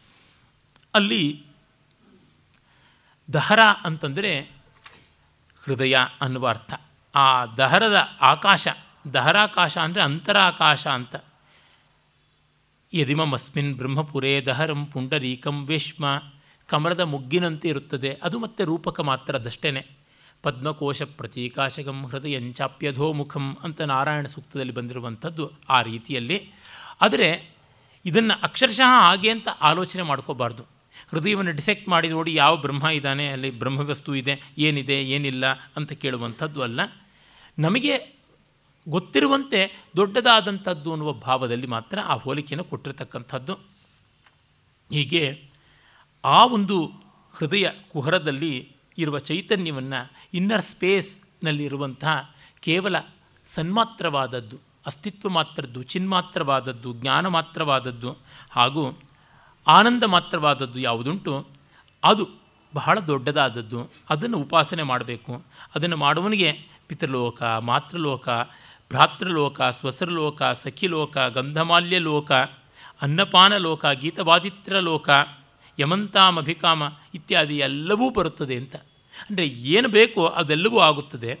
ಆದರೆ ಅವನಿಗೆ ಅದು ಯಾವುದ್ರೊಳಗೂ ದೊಡ್ಡ ಮೋಜು ಅನ್ನುವಂಥದ್ದು ಇರೋಲ್ಲ ಅಂತ. ಯಾಕೆಂದರೆ ನಮಗೆ ಗೊತ್ತಿರುವಂತೆ ಉನ್ನತವಾದದ್ದು ಬಂದ ಮೇಲೆ ಅದಕ್ಕಿಂತ ಅವರವಾದದ್ದರ ಮೇಲೆ ನಮಗೆ ಜ್ಞಾನ ಇರೋದಿಲ್ಲ. ನಮಗೆ ಹೊಸ ಹೊಸದು ಬೇಕಾಗಿರ್ತದೆ ಪರಿಪೂರ್ಣತೆಯ ಕಡೆಗೆ ತುಡಿತಾ ಇರ್ತೀವಿ. ಆಮೇಲೆ ನೋಡೋದಿಲ್ಲ. Unless there is a specific ಪರ್ಪ purpose ಅಂದರೆ, ನೋಡಿ ನಿಮ್ಮ ಸಂಬಳ ಅಂತ ಹೇಳ್ಬಿಟ್ಟಿದ್ನು ಯಾರಾದರೂ ಒಂದು ಸಾವಿರ ರೂಪಾಯಿನ ಕೊಟ್ಟರೆ ನೀವು ಸಾವಿರ ಒಂದೊಂದು ರೂಪಾಯಿ ಕಾಯಿನ್ ಕೊಡಿ ಅಂತ ಯಾರೂ ಕೇಳೋದಿಲ್ಲ. ಏನೋ ಭಿಕ್ಷಕರಿಗೆ ಹಾಕಬೇಕು ಅಂತಿದ್ದರೆ ಟೆಲಿಫೋನ್ ಬೂತ್ಗೆ ಹೋಗಬೇಕು ಅಂತಿದ್ದರೆ ಮಾತ್ರ ಆಗುವಂಥದ್ದು. ಹೀಗಾಗಿ ಆ ಪರಿಪೂರ್ಣತೆ ಬಂದ ಮೇಲೆ it's very easy to carry ಬಹಳ ಸುಲಭವಾಗಿ ಎತ್ಕೊಂಡು ಹೋಗ್ಬೋದು ಅಂತ ಆ ಬಗೆಯಲ್ಲಿ ಸೌಲಭ್ಯ ಪರಿಪೂರ್ಣತೆ ಎಲ್ಲ ಉಂಟು ಅಂತ ಬ್ರಹ್ಮಜ್ಞಾನ ಆ ಬಗೆಯಲ್ಲಿ ಪರಿಪೂರ್ಣವಾದದ್ದು ಅಂತ ಹೇಳ್ತಾ ಇವೆಲ್ಲವೂ ಕೂಡ ಅವನಿಗೆ ಸಲ್ಲುವಂಥದ್ದು. ಆದರೆ ನಮಗೆ ನಿತ್ಯ ನಿತ್ಯವೂ ಸುಷುಪ್ತಿಯಲ್ಲಿ ಆ ಆನಂದ ಆಗ್ತಾ ಇದೆ. ಅದು ಗೊತ್ತಾಗ್ತಾ ಇಲ್ವಲ್ಲ? ತೈಮೇ ಸತ್ಯಾ ಕಾಮಾಹ ಅನೃತಾಪಿಧಾನಾಹ ತೇಷಾಂ ಸತ್ಯಾನಾಂ ಸತಾಂ ಅನೃತಾಂ ಅಪಿಧಾನಂ ಏನಂದರೆ ಈ ನಮ್ಮ ಸಕಲವಾದ ಬಯಕೆಗಳು ಮತ್ತೊಂದು ಈ ಆನಂದ ಸ್ವರೂಪ ಯಾವುದುಂಟು, ಅದು ಅನೃತದಿಂದ ಅವಿದ್ಯೆಯಿಂದ ಮುಚ್ಚಲ್ಪಟ್ಟಿದೆ. ಹಾಗಾಗಿ ಮುಚ್ಚಲ್ಪಟ್ಟದ್ರಿಂದ ಕಾಣಿಸ್ತಾ ಇಲ್ಲ ಅಂತ. ಅದು ಹೇಗೆ? ಅದಕ್ಕೆ ಒಂದು ದೃಷ್ಟಾಂತವನ್ನೇ ಹೇಳ್ತಾರೆ. ಹಿರಣ್ಯಧಿಂ ನಿಹಿತಂ ಅಕ್ಷೇತ್ರಜ್ಞ ಉಪರ್ಯುಪರಿ ಸಂಚರಂತೋ ನ ವಿಂದೇಯು. ಏವಮೇವ ಇಮಾ ಸರ್ವಾ ಪ್ರಜಾ ಅರ್ಹರ್ಗಚ್ಚಂತ ಏವಂ ಬ್ರಹ್ಮಲೋಕಂ ನ ವಿಂದಂತಿ ಅನೃತೇನ ಹಿ ಪ್ರತ್ಯೂಢಾ. ನಿಧಿ ನಿಕ್ಷೇಪಗಳು ನೆಲದಲ್ಲಿದ್ದರೆ ಅದನ್ನು ಅರಿವಿಲ್ಲದೆ ಅದರ ಮೇಲೆಯೇ ಓಡಾಡಿಕೊಂಡಿರ್ತಾರೆ. ಆದರೆ ಅವ್ರಿಗೆ ಗೊತ್ತಾಗೋಲ್ಲ. ಹಾಗೆ ನಾವು ನಿತ್ಯ ನಿತ್ಯವೂ ಸುಷುಪ್ತಿಯ ಆನಂದಕ್ಕೆ ಹೋಗ್ತಾ ಇದ್ದರೂ ಕೂಡ ನಮಗೆ ಗೋಚರವಾಗ್ತಾ ಇಲ್ಲ. ಅಗೆದು ನೋಡಬೇಕಾಗಿದೆ. ಆ ರೀತಿಯಲ್ಲಿ ಹೃದಯದಲ್ಲಿ, ಅಂತರಂಗದಲ್ಲಿ ಆನಂದ ಅನ್ನೋದು ಇದ್ದೇ ಇದೆ. ಅದು ಬಿಟ್ಟು ಇನ್ಯಾವುದೂ ಇಲ್ಲ. ಅದು ಒಂದೇ ನಮ್ಮಲ್ಲಿ ಮುಖ್ಯವಾಗಿರ್ತಕ್ಕಂಥದ್ದು ಅನ್ನುವ ಮಾತನ್ನು ಈ ಉಪನಿಷತ್ತು ಹೇಳ್ತಾ, ಈ ಬ್ರಹ್ಮಕ್ಕೆ ಸತ್ಯ ಸನ್ಮಾತ್ರವಾದದ್ದು ಸತ್ ಯ ಸತೀಯ ಈ ರೀತಿಯಾಗಿ ಮೂರು ಅಕ್ಷರಗಳಲ್ಲಿ ಅದನ್ನು ನಾವು ಹೇಳ್ತೀವಿ. ಇದು ಅಮೃತ ಸ್ವರೂಪಿ ಅನ್ನುವ ಮಾತನ್ನು ಹೇಳ್ತಾರೆ. ಆಮೇಲೆ ಅದನ್ನು ಯಾವ ರೀತಿಯಾಗಿ ಉಪಾಸನೆ ಮಾಡಬೇಕು ಅಂದರೆ ಗೌಣ ಬ್ರಹ್ಮಚರ್ಯ ರೂಪದಿಂದ ಗೌಣ ಬ್ರಹ್ಮರೂಪದಿಂದ ಸಗುಣ ಬ್ರಹ್ಮರೂಪದಿಂದ ಇತ್ಯಾದಿ ಆದದ್ದನ್ನು ತಿಳಿಸ್ತಾರೆ. ಮತ್ತು ಇಲ್ಲೆಲ್ಲವೂ ಬ್ರಹ್ಮಚರ್ಯ ಅಂದರೆ ಜ್ಞಾನೋಪಾಸನೆ ಅನ್ನುವ ಅರ್ಥದಲ್ಲಿ ಮುಖ್ಯ ಅಂತಾರೆ. ತುಂಬ ಜನಕ್ಕೆ ಬ್ರಹ್ಮಚರ್ಯ ಅಂತಂದರೆ ಮದುವೆ ಆಗದೇ ಇರೋದು ಅಂತ ಅಂದುಕೊಂಡಿದ್ದಾರೆ. ಆ ರೀತಿಯಾದ ಅರ್ಥವಲ್ಲ ಜ್ಞಾನ ಸಂಚಾರ ಅಂತ. ಅದರೊಳಗೆ ಜ್ಞಾನ ಸಂಚಾರದಲ್ಲಿ ಎಲ್ಲ ಇಂದ್ರಿಯಗಳ ಮೇಲೂ ಎಷ್ಟರ ಮಟ್ಟಿಗೋ ಒಂದಷ್ಟರ ಮಟ್ಟಿಗೆ ಹತೋಟಿ ಎನ್ನುವಂಥದ್ದನ್ನು ಸಹಜವಾಗಿ ನೋಡುವಂಥದ್ದು ಆಗುತ್ತದೆ. ಆಮೇಲೆ ಹೃದಯಸ್ಯ ನಾಡ್ಯಾಸ್ತಾಹ ಪಿಂಗಲಾಸ್ಯ ಅಣಿಮನ್ ಅಣಿಮ್ನಸ್ತಿಷ್ಠಂತಿ, ಶುಕ್ಲಸ್ಯ ನೀಲಸ್ಯ, ಪೀತಸ್ಯ ಲೋಹಿತಸ್ಯ, ಏತ್ಯಸೌ ವಾ ಆದಿತ್ಯ, ಪಿಂಗಲ ಏಷ ಶುಕ್ಲ, ಏಷ ನೀಲ, ಏಷ ಪೀತ, ಏಷ ಲೋಹಿತ. ಈ ಹೃದಯಕ್ಕೆ ನೂರೊಂದು ನಾಡಿಗಳಿವೆ. ಕಂದು, ಬಿಳಿ, ನೀಲಿ, ಹಳದಿ, ಕೆಂಪು ಈ ರೀತಿಯಾದ ಬಣ್ಣಗಳಿಂದ ತುಂಬಿವೆ ಅಂತ. ಐದು ಬಣ್ಣಗಳು. ಅದು ಪಂಚಭೌತಿಕವಾದ ಬಂಧಕ್ಕೆ ಸಂಬಂಧಪಟ್ಟಿರತಕ್ಕಂಥದ್ದು. ಆದಿತ್ಯನ ವರ್ಣಗಳಿಗೆ ಸಂಬಂಧಪಟ್ಟಿದ್ದು ಅಂತೆಲ್ಲ ವಿವರಗಳು ಉಂಟು. ಈ ನಾಡಿಗಳಲ್ಲೆಲ್ಲ ಚೈತನ್ಯ ಹರಿತಾ ಇರ್ತದೆ. ಹಾಗಿರುವಾಗ ಆ ನಾಡಿಗಳಲ್ಲಿ ಚಿನ್ನಾಭಿನ್ನವಾಗಿ ಹರಿದು ಹೋಗುವಂಥ ಚೈತನ್ಯವನ್ನು ಒಂದು ಕಡೆಗೆ ಸಂಗ್ರಹ ಮಾಡಿಕೊಳ್ಳಬೇಕು ಅಂತ. ಅಂದರೆ ಹತ್ತು ಕಡೆಗಳಲ್ಲಿ ನಮ್ಮ ಶಕ್ತಿ ಹರಿದು ಹೋಗ್ತಾ ಇದ್ದರೆ ಒಂದು ಕಡೆಗೆ ಅದನ್ನು ತಂದುಕೊಳ್ಬೇಕಾಗುತ್ತದೆ. ಅದನ್ನು ಸುಷುಮ್ನ ನಾಡಿ ಅಂತ ಕೂಡ ಕರೀತಾರೆ. ಶತಂಚೈಕಾಚ ಹೃದಯಸ್ಯ ನಾಡ್ಯ ತಾಸಾಂ ಮೂರ್ಧಾನಂ ಅಭಿನಿಸೃತೈಕ ತಯೋರ್ಧ್ವ ತಯೋರ್ಧ್ವಮಾಯನ್ ಅಮೃತತ್ವಮೇತಿ ವಿಶ್ವಂಗನ್ಯ ಉತ್ಕ್ರಮಣೆ ಭವಂತ್ಯುತ್ಕ್ರಮಣೆ ಭವಂತಿ. ಈ ನೂರೊಂದು ನಾಡಿಗಳ ನಾಡಿಗಳಿವೆ, ಅದರೊಳಗೆ ಒಂದು ನೆತ್ತಿಯನ್ನು ವಿದೃತಿ ಅಂತ ಹಿಂದೆ ಐತರೇಯೋಪನಿಷತ್ನಲ್ಲಿ ಹೇಳಿದ್ದೆ, ತಲೆ ಸೀಳುವ ಆ ಒಂದು ಬ್ರಹ್ಮಕಪಾಲದ ಜಾಗ ತನ್ಮೂಲಕವಾಗಿ ಪರಮಾತ್ಮ ಹೋದ ಅನ್ನುವ ಒಂದು ಅರ್ಥವಾದ ಅದನ್ನು ಭೇದಿಸಿಕೊಂಡು ಹೋಗುತ್ತದೆ. ಅದರ ಮೂಲಕ ತಾನು ನಿರ್ವಾಣವನ್ನು ಪಡ್ಕೊಳ್ತಕ್ಕಂಥವನು. ಕೊನೆಗಾಲದಲ್ಲಿ ಅಲ್ಲಿಂದ ಆಚೆಗೆ ಹೋಗ್ತಕ್ಕಂಥವನು ಬ್ರಹ್ಮ ಸಾಯುಜ್ಯವನ್ನೇ ಪಡೀತಾನೆ ಅಂತ. ಇದೆಲ್ಲ ಯೋಗಶಾಸ್ತ್ರೀಯ ಪರಿಭಾಷೆಗಳು ಕೆಲವಿವೆ. ಅಥವಾ ಇಲ್ಲಿಂದಲೇ ಯೋಗಶಾಸ್ತ್ರ ಬೆಳೆದುಕೊಂಡು ಬಂದದ್ದು ಅಂತ ಹೇಳುವುದು ಇನ್ನೂ ಹೆಚ್ಚು ಯುಕ್ತತರವಾಗಿ, ಯುಕ್ತತಮವಾಗುತ್ತದೆ. ಆದರೆ ಇದು ಗೌಣ. ವಸ್ತುತಃ ಈ ನಾಡಿಗಳು, ಇವು ಭೇದಿಸುವುದು, ಬ್ರಹ್ಮರಂಧ್ರ ಇತ್ಯಾದಿಗಳ ಕಡೆಗೆ ಹೆಚ್ಚು ಗಮನ ಕೊಡಬೇಡಿ. ಯಾರಿಗಾದರೂ ಅದು ಅನುಭವಕ್ಕೆ ಬಂದಿದೆಯಾ? ನನಗಂತೂ ಬಂದಿಲ್ಲ. ನಾನು ನೋಡಿದವರು ಕೇಳಿದವರು ಯಾರಿಗೂ ಅನುಭವಕ್ಕೆ ಬಂದಿಲ್ಲ. ಹಾಗಾಗಿ ಅವುಗಳನ್ನು ಉಪನಿಷತ್ತಿನಲ್ಲಿ ಹೇಳಿದೆ ಅಂತ ಗೌರವದಿಂದ ಪಕ್ಕಕ್ಕೆ ಇಟ್ಟು ಅವಸ್ಥಾತ್ರಯದ ಮೂಲಕವಾಗಿ ಗಾಢ ನಿದ್ರೆಯ ಚಿಂತನೆಯನ್ನು ಮಾಡುವಂಥದ್ದು ಒಳ್ಳೆಯದು ಹಾಗೆಯೇ ನಾವು ಎಚ್ಚರದಲ್ಲಿದ್ದಾಗಲೂ ದೇಹ, ಮನಸ್ಸುಗಳ ಆ ಒಂದು ರಾಗದ್ವೇಷಗಳನ್ನು ಬಿಟ್ಟಾಗಲೇ ಆನಂದ ಪಡುವುದು ನಮಗೆ ಗಮನಕ್ಕೆ ಬರ್ತಾ ಇದೆ. ನೋಡಿ, ನನಗೆ ಇಷ್ಟ ಇರತಕ್ಕಂಥ ಒಬ್ಬ ನಟ ಕೆಟ್ಟದಾಗಿ ಮಾಡಿದಾಗ ಚಲನಚಿತ್ರವನ್ನು ನಾನು ಸಹಿಸಿಕೊಂಡು ನೋಡ್ತೀನಿ. ಇಷ್ಟ ಇಲ್ಲದೆ ಇರತಕ್ಕಂಥ ಒಬ್ಬ ನಟ ಚೆನ್ನಾಗಿ ಮಾಡಿದಾಗಲೂ ಹೇಗೋ ಸಹಿಸ್ಕೊಂಡು ನೋಡ್ತೀನಿ ಅಂತ ಅಂದರೆ ನೋಡಿದ ಸಂತೋಷ ಏನು ಬಂತು? ಇಷ್ಟ ಇಲ್ಲದೇ ಇರುವ ನಟನೂ ಆಗಿದ್ದರೂ ನನಗೆ ಅವನು ಆ ಕಾಲದಲ್ಲಿ ರಸಾನಂದವನ್ನು ಉಂಟು ಮಾಡ್ತಾನೆ ಅಂತಂದರೆ ಅದನ್ನು ಮೀರಿ ನೋಡಿದಾಗ ಸುಖ ಅಂತಂದರೆ ನಮ್ಮ ರಾಗದ್ವೇಷಗಳನ್ನು ಕಳಚಿಕೊಂಡಾಗ ಮಾತ್ರವೇ ನಮಗೆ ಸುಖವಾಗ್ತಕ್ಕಂಥದ್ದು, ಅನ್ಯಥಾ ಅಲ್ಲ ಅಂತ ಗೊತ್ತಾಗುತ್ತದೆ. ಪ್ರತಿ ಹಂತದಲ್ಲಿಯೂ ಅಷ್ಟೇ ರಾಗದ್ವೇಷಗಳಿದ್ದರೆ ಸುಖವೇ ಇಲ್ಲ. ಮನೆ ಚಿಂತೆ ಮಾಡ್ತಾ ಇದ್ದರೆ ಸಿನಿಮಾ ಹೇಗೆ ನೋಡೋದಕ್ಕೆ ಸಂತೋಷವಾಗುತ್ತದೆ? ನನಗೆ ಚಿಕ್ಕ ವಯಸ್ಸಿನಲ್ಲಿ ಯಾವಾಗಲೂ ಒಮ್ಮೆ ಒಂದು ಚಲನಚಿತ್ರಕ್ಕೆ ಅಮ್ಮ ಮೊದಲು ಹೊರಟೋಗ್ಬಿಟ್ಟಿದ್ರು ನಾನು ತಡವಾಗಿ ಹೋದೆ, ಮನೆಗೆ ಬೀಗ ಹಾಕ್ಕೊಂಡು ಹೋದೆ. ಅಲ್ಲಿ ಹೋಗಿ ಕೂತ ಮೇಲೆ ಬೀಗ ಸರಿಯಾಗಿ ಹಾಕಿದ್ದೀನೋ ಇಲ್ಲವೋ ಅಂತ ಚಿತ್, ಚಿಂತೆ. ಆರನೇ ಕ್ಲಾಸು ಏನೋ ಆಗ. ಎದ್ದು ಮನೆಗೆ ಹೋಗೋದಕ್ಕೆ ಇಷ್ಟವಿಲ್ಲ ಒಳ್ಳೆಯ ಚಲನಚಿತ್ರ. ಅಮ್ಮನಿಗೆ ಹೇಳೋದಕ್ಕೆ ಭಯ. ಎಲ್ಲಿ ನೀನು ಸರಿಯಾಗಿ ಬೀಗ ಹಾಕ್ಕೊಂಡು ಬರಲಿಲ್ಲ ಅಂತ ಬೈತಾರೋ ಮತ್ತು ಎಬ್ಬಿಸ್ಕೊಂಡು ಹೊರಟೋಗ್ಬಿಡ್ತಾರೋ ಅಂತ. ಮತ್ತು ಮನೆ ಬೀಗದ ಗತಿ ಏನಾಗುತ್ತದೋ ಅಂತ ಇರುವ ಮೂವತ್ತ್ಮೂರು ಕೋಟಿ ದೇವತೆಗಳಿಗಿಂತ ಹೆಚ್ಚು ಇನ್ನೂ ಮೂವತ್ತ್ಮೂರು ಕೋಟಿ ದೇವತೆಗಳನ್ನೆಲ್ಲ ಬೇಡ್ಕೋತಾ ಇದ್ದೀನಿ. ಈ ಭರದಲ್ಲಿ ಎಷ್ಟು ಮಹಾ ಸಿನಿಮಾ ನೋಡಿದೆ. ಈಗಲೂ ಯಾವಾಗಲಾದರೂ ಟಿ ವಿನಲ್ಲಿ ಅಲ್ಲಿ ಇಲ್ಲಿ ಆ ಸಿನಿಮಾ ಬಂದಾಗ ನನಗೆ ಜ್ಞಾಪಕ ಬರ್ತಾ ಇರುತ್ತೆ. ಆ ಸಿನಿಮಾ ಹೆಸರು ಹೇಳ್ತೀನಿ ಜೀವನ ಜ್ಯೋತಿ ಅಂತ. ಅಂದರೆ ಮನೆ ಬೀಗ ಹಾಕಿದೆಯೋ ಇಲ್ಲವೋ ಅನ್ನೋ ಚಿಂತೆ ಇದ್ದಾಗ ಅದರ ಆಸ್ವಾದ ಹೇಗೆ ಬರುತ್ತದೆ? ಅಂದರೆ ಆಸ್ವಾದಕ್ಕೆ ನಮ್ಮ ಉಪಾಧಿಗಳನ್ನು ಕಳಚಿಕೊಳ್ಳಬೇಕು ಅನ್ನೋದು ಸಾಕ್ಷಾತ್ತಾಗಿ ಗೊತ್ತಾಗುತ್ತದೆ. ಇದನ್ನೇ ಹೇಳ್ತಾ ಇದೆ. ಈ ಕಾರಣದಿಂದಲೇ Vedanta is the science of sciences ಅನ್ನುವ ಮಾತನ್ನು ಹೇಳಿದ್ದಾಗಿತ್ತು. ಆಮೇಲೆ ಮುಂದೆ ಈ ಒಂದು ವೇದಾಂತ ತತ್ವದ ಸ್ವಾರಸ್ಯವನ್ನು ತಿಳಿಸುವಂತೆ ಒಂದು ಉಪಾಖ್ಯಾನ ಬರುತ್ತದೆ. ಅದು ಬಹಳ ಸ್ವಾರಸ್ಯಕಾರಿಯಾಗಿರುವಂಥ ಉಪಾಸನೆ, ಆ ಉಪಾಖ್ಯಾನ. ತದ್ದೋಭಯೇ ದೇವ ಅಸುರಾ ಅನುಬುಬುದಿರೆ ತೇ ಹೋಚು ಅಂತ ತಮಾತ್ಮಾನಂ ಅನ್ವಿಚ್ಛಾಮಃ ಯಮಾತ್ಮಾನಂ ಅನ್ವಿಷ್ಯ ಸರ್ವಾಂಶ್ಚ ಲೋಕಾನ್ ಆಪ್ನೋತಿ. ಪ್ರಜಾಪತಿ ಹತ್ತಿರಕ್ಕೆ ದೇವತೆಗಳು, ರಾಕ್ಷಸರು ಇಬ್ಬರೂ ಕೂಡ ಯೋಚನೆ ಮಾಡಿಕೊಂಡ್ರಂತೆ ಏನಂದರೆ ಎಲ್ಲ ಲೋಕಗಳನ್ನು ಪಡಿಕೊಳ್ಳುವ, ಎಲ್ಲ ಸಂಪತ್ತಿಯನ್ನು, ಎಲ್ಲ ಸುಖವನ್ನು ಪಡ್ಕೊಳ್ಳುವ, ಎಲ್ಲ ಭಯ, ಶೋಕ, ಮೋಹಗಳನ್ನು ಬಿಡುವಂತಹ ಒಂದು ಸ್ಥಿತಿ ಉಂಟು. ಸರ್ವಾಂಶ ಲೋಕಾನಾಪ್ನೋತಿ ಸರ್ವಾಂಶ ಕಾಮಾನ್. ಅಸ್ತಮ ಅಸ್ತಂ ಆತ್ಮಾನಂ ಅನುವಿದ್ಯ ವಿಜಾನಾತಿ.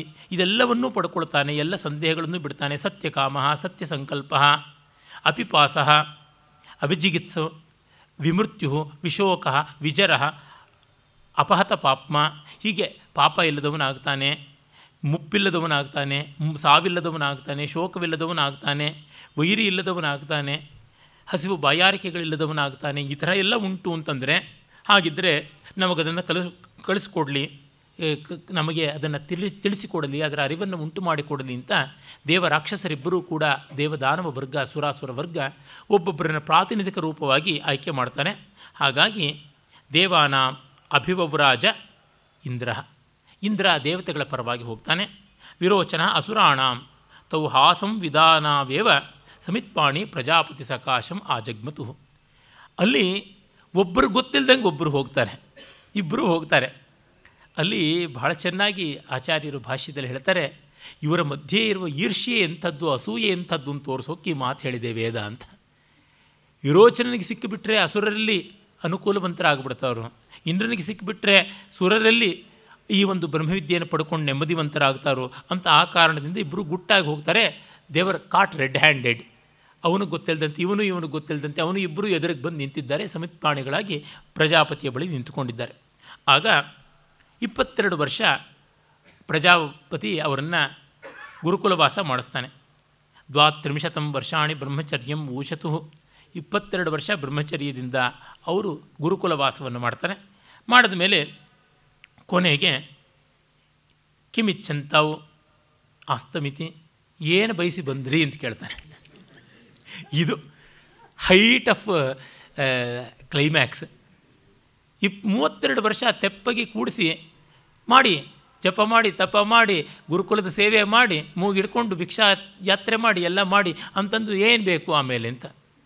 ಆಗ ನಮಗೆ ಬೇಕಾಗಿರ್ತಕ್ಕಂಥದ್ದು ಬ್ರಹ್ಮವಿದ್ಯೆ ಅಂತ ಹೇಳ್ತಾರೆ. ಆಗ ಆಗಲಿ, ಬ್ರಹ್ಮ ಏನು ಅಂತಂದರೆ ಏಷ ಅಕ್ಷಿಣಿ ಪುರುಷ ದೃಶ್ಯತೆ ಏಷ ಆತ್ಮೇತಿ, ಕಣ್ಣಲ್ಲಿ ಯಾವನು ಕಾಣಿಸ್ಕೊಳ್ತಾನೋ ಅವನೇ ಅಕ್ಷಿಪುರುಷ ಅವನೇ ಬ್ರಹ್ಮಪುರುಷ ಅವನನ್ನು ನೀವು ಗಮನಿಸಿಕೊಳ್ಳಿ ಅಂತ. ಹೇಗೆ ಅಂತಾರೆ ಕಣ್ಣನ್ನು ಹೇಗೆ ಕಾಣೋದು ಅಂತ. ತೌ ಹೋದ ತೌ ಹೋದ ಶರಾವೇ ಅವೇಕ್ಷಾಂಚಕ್ರಾತೆ, ತೌಹ ಪ್ರಜಾಪತಿರುವಾಚ ಕಿಂ ಪಶ್ಯತ ಇತಿ.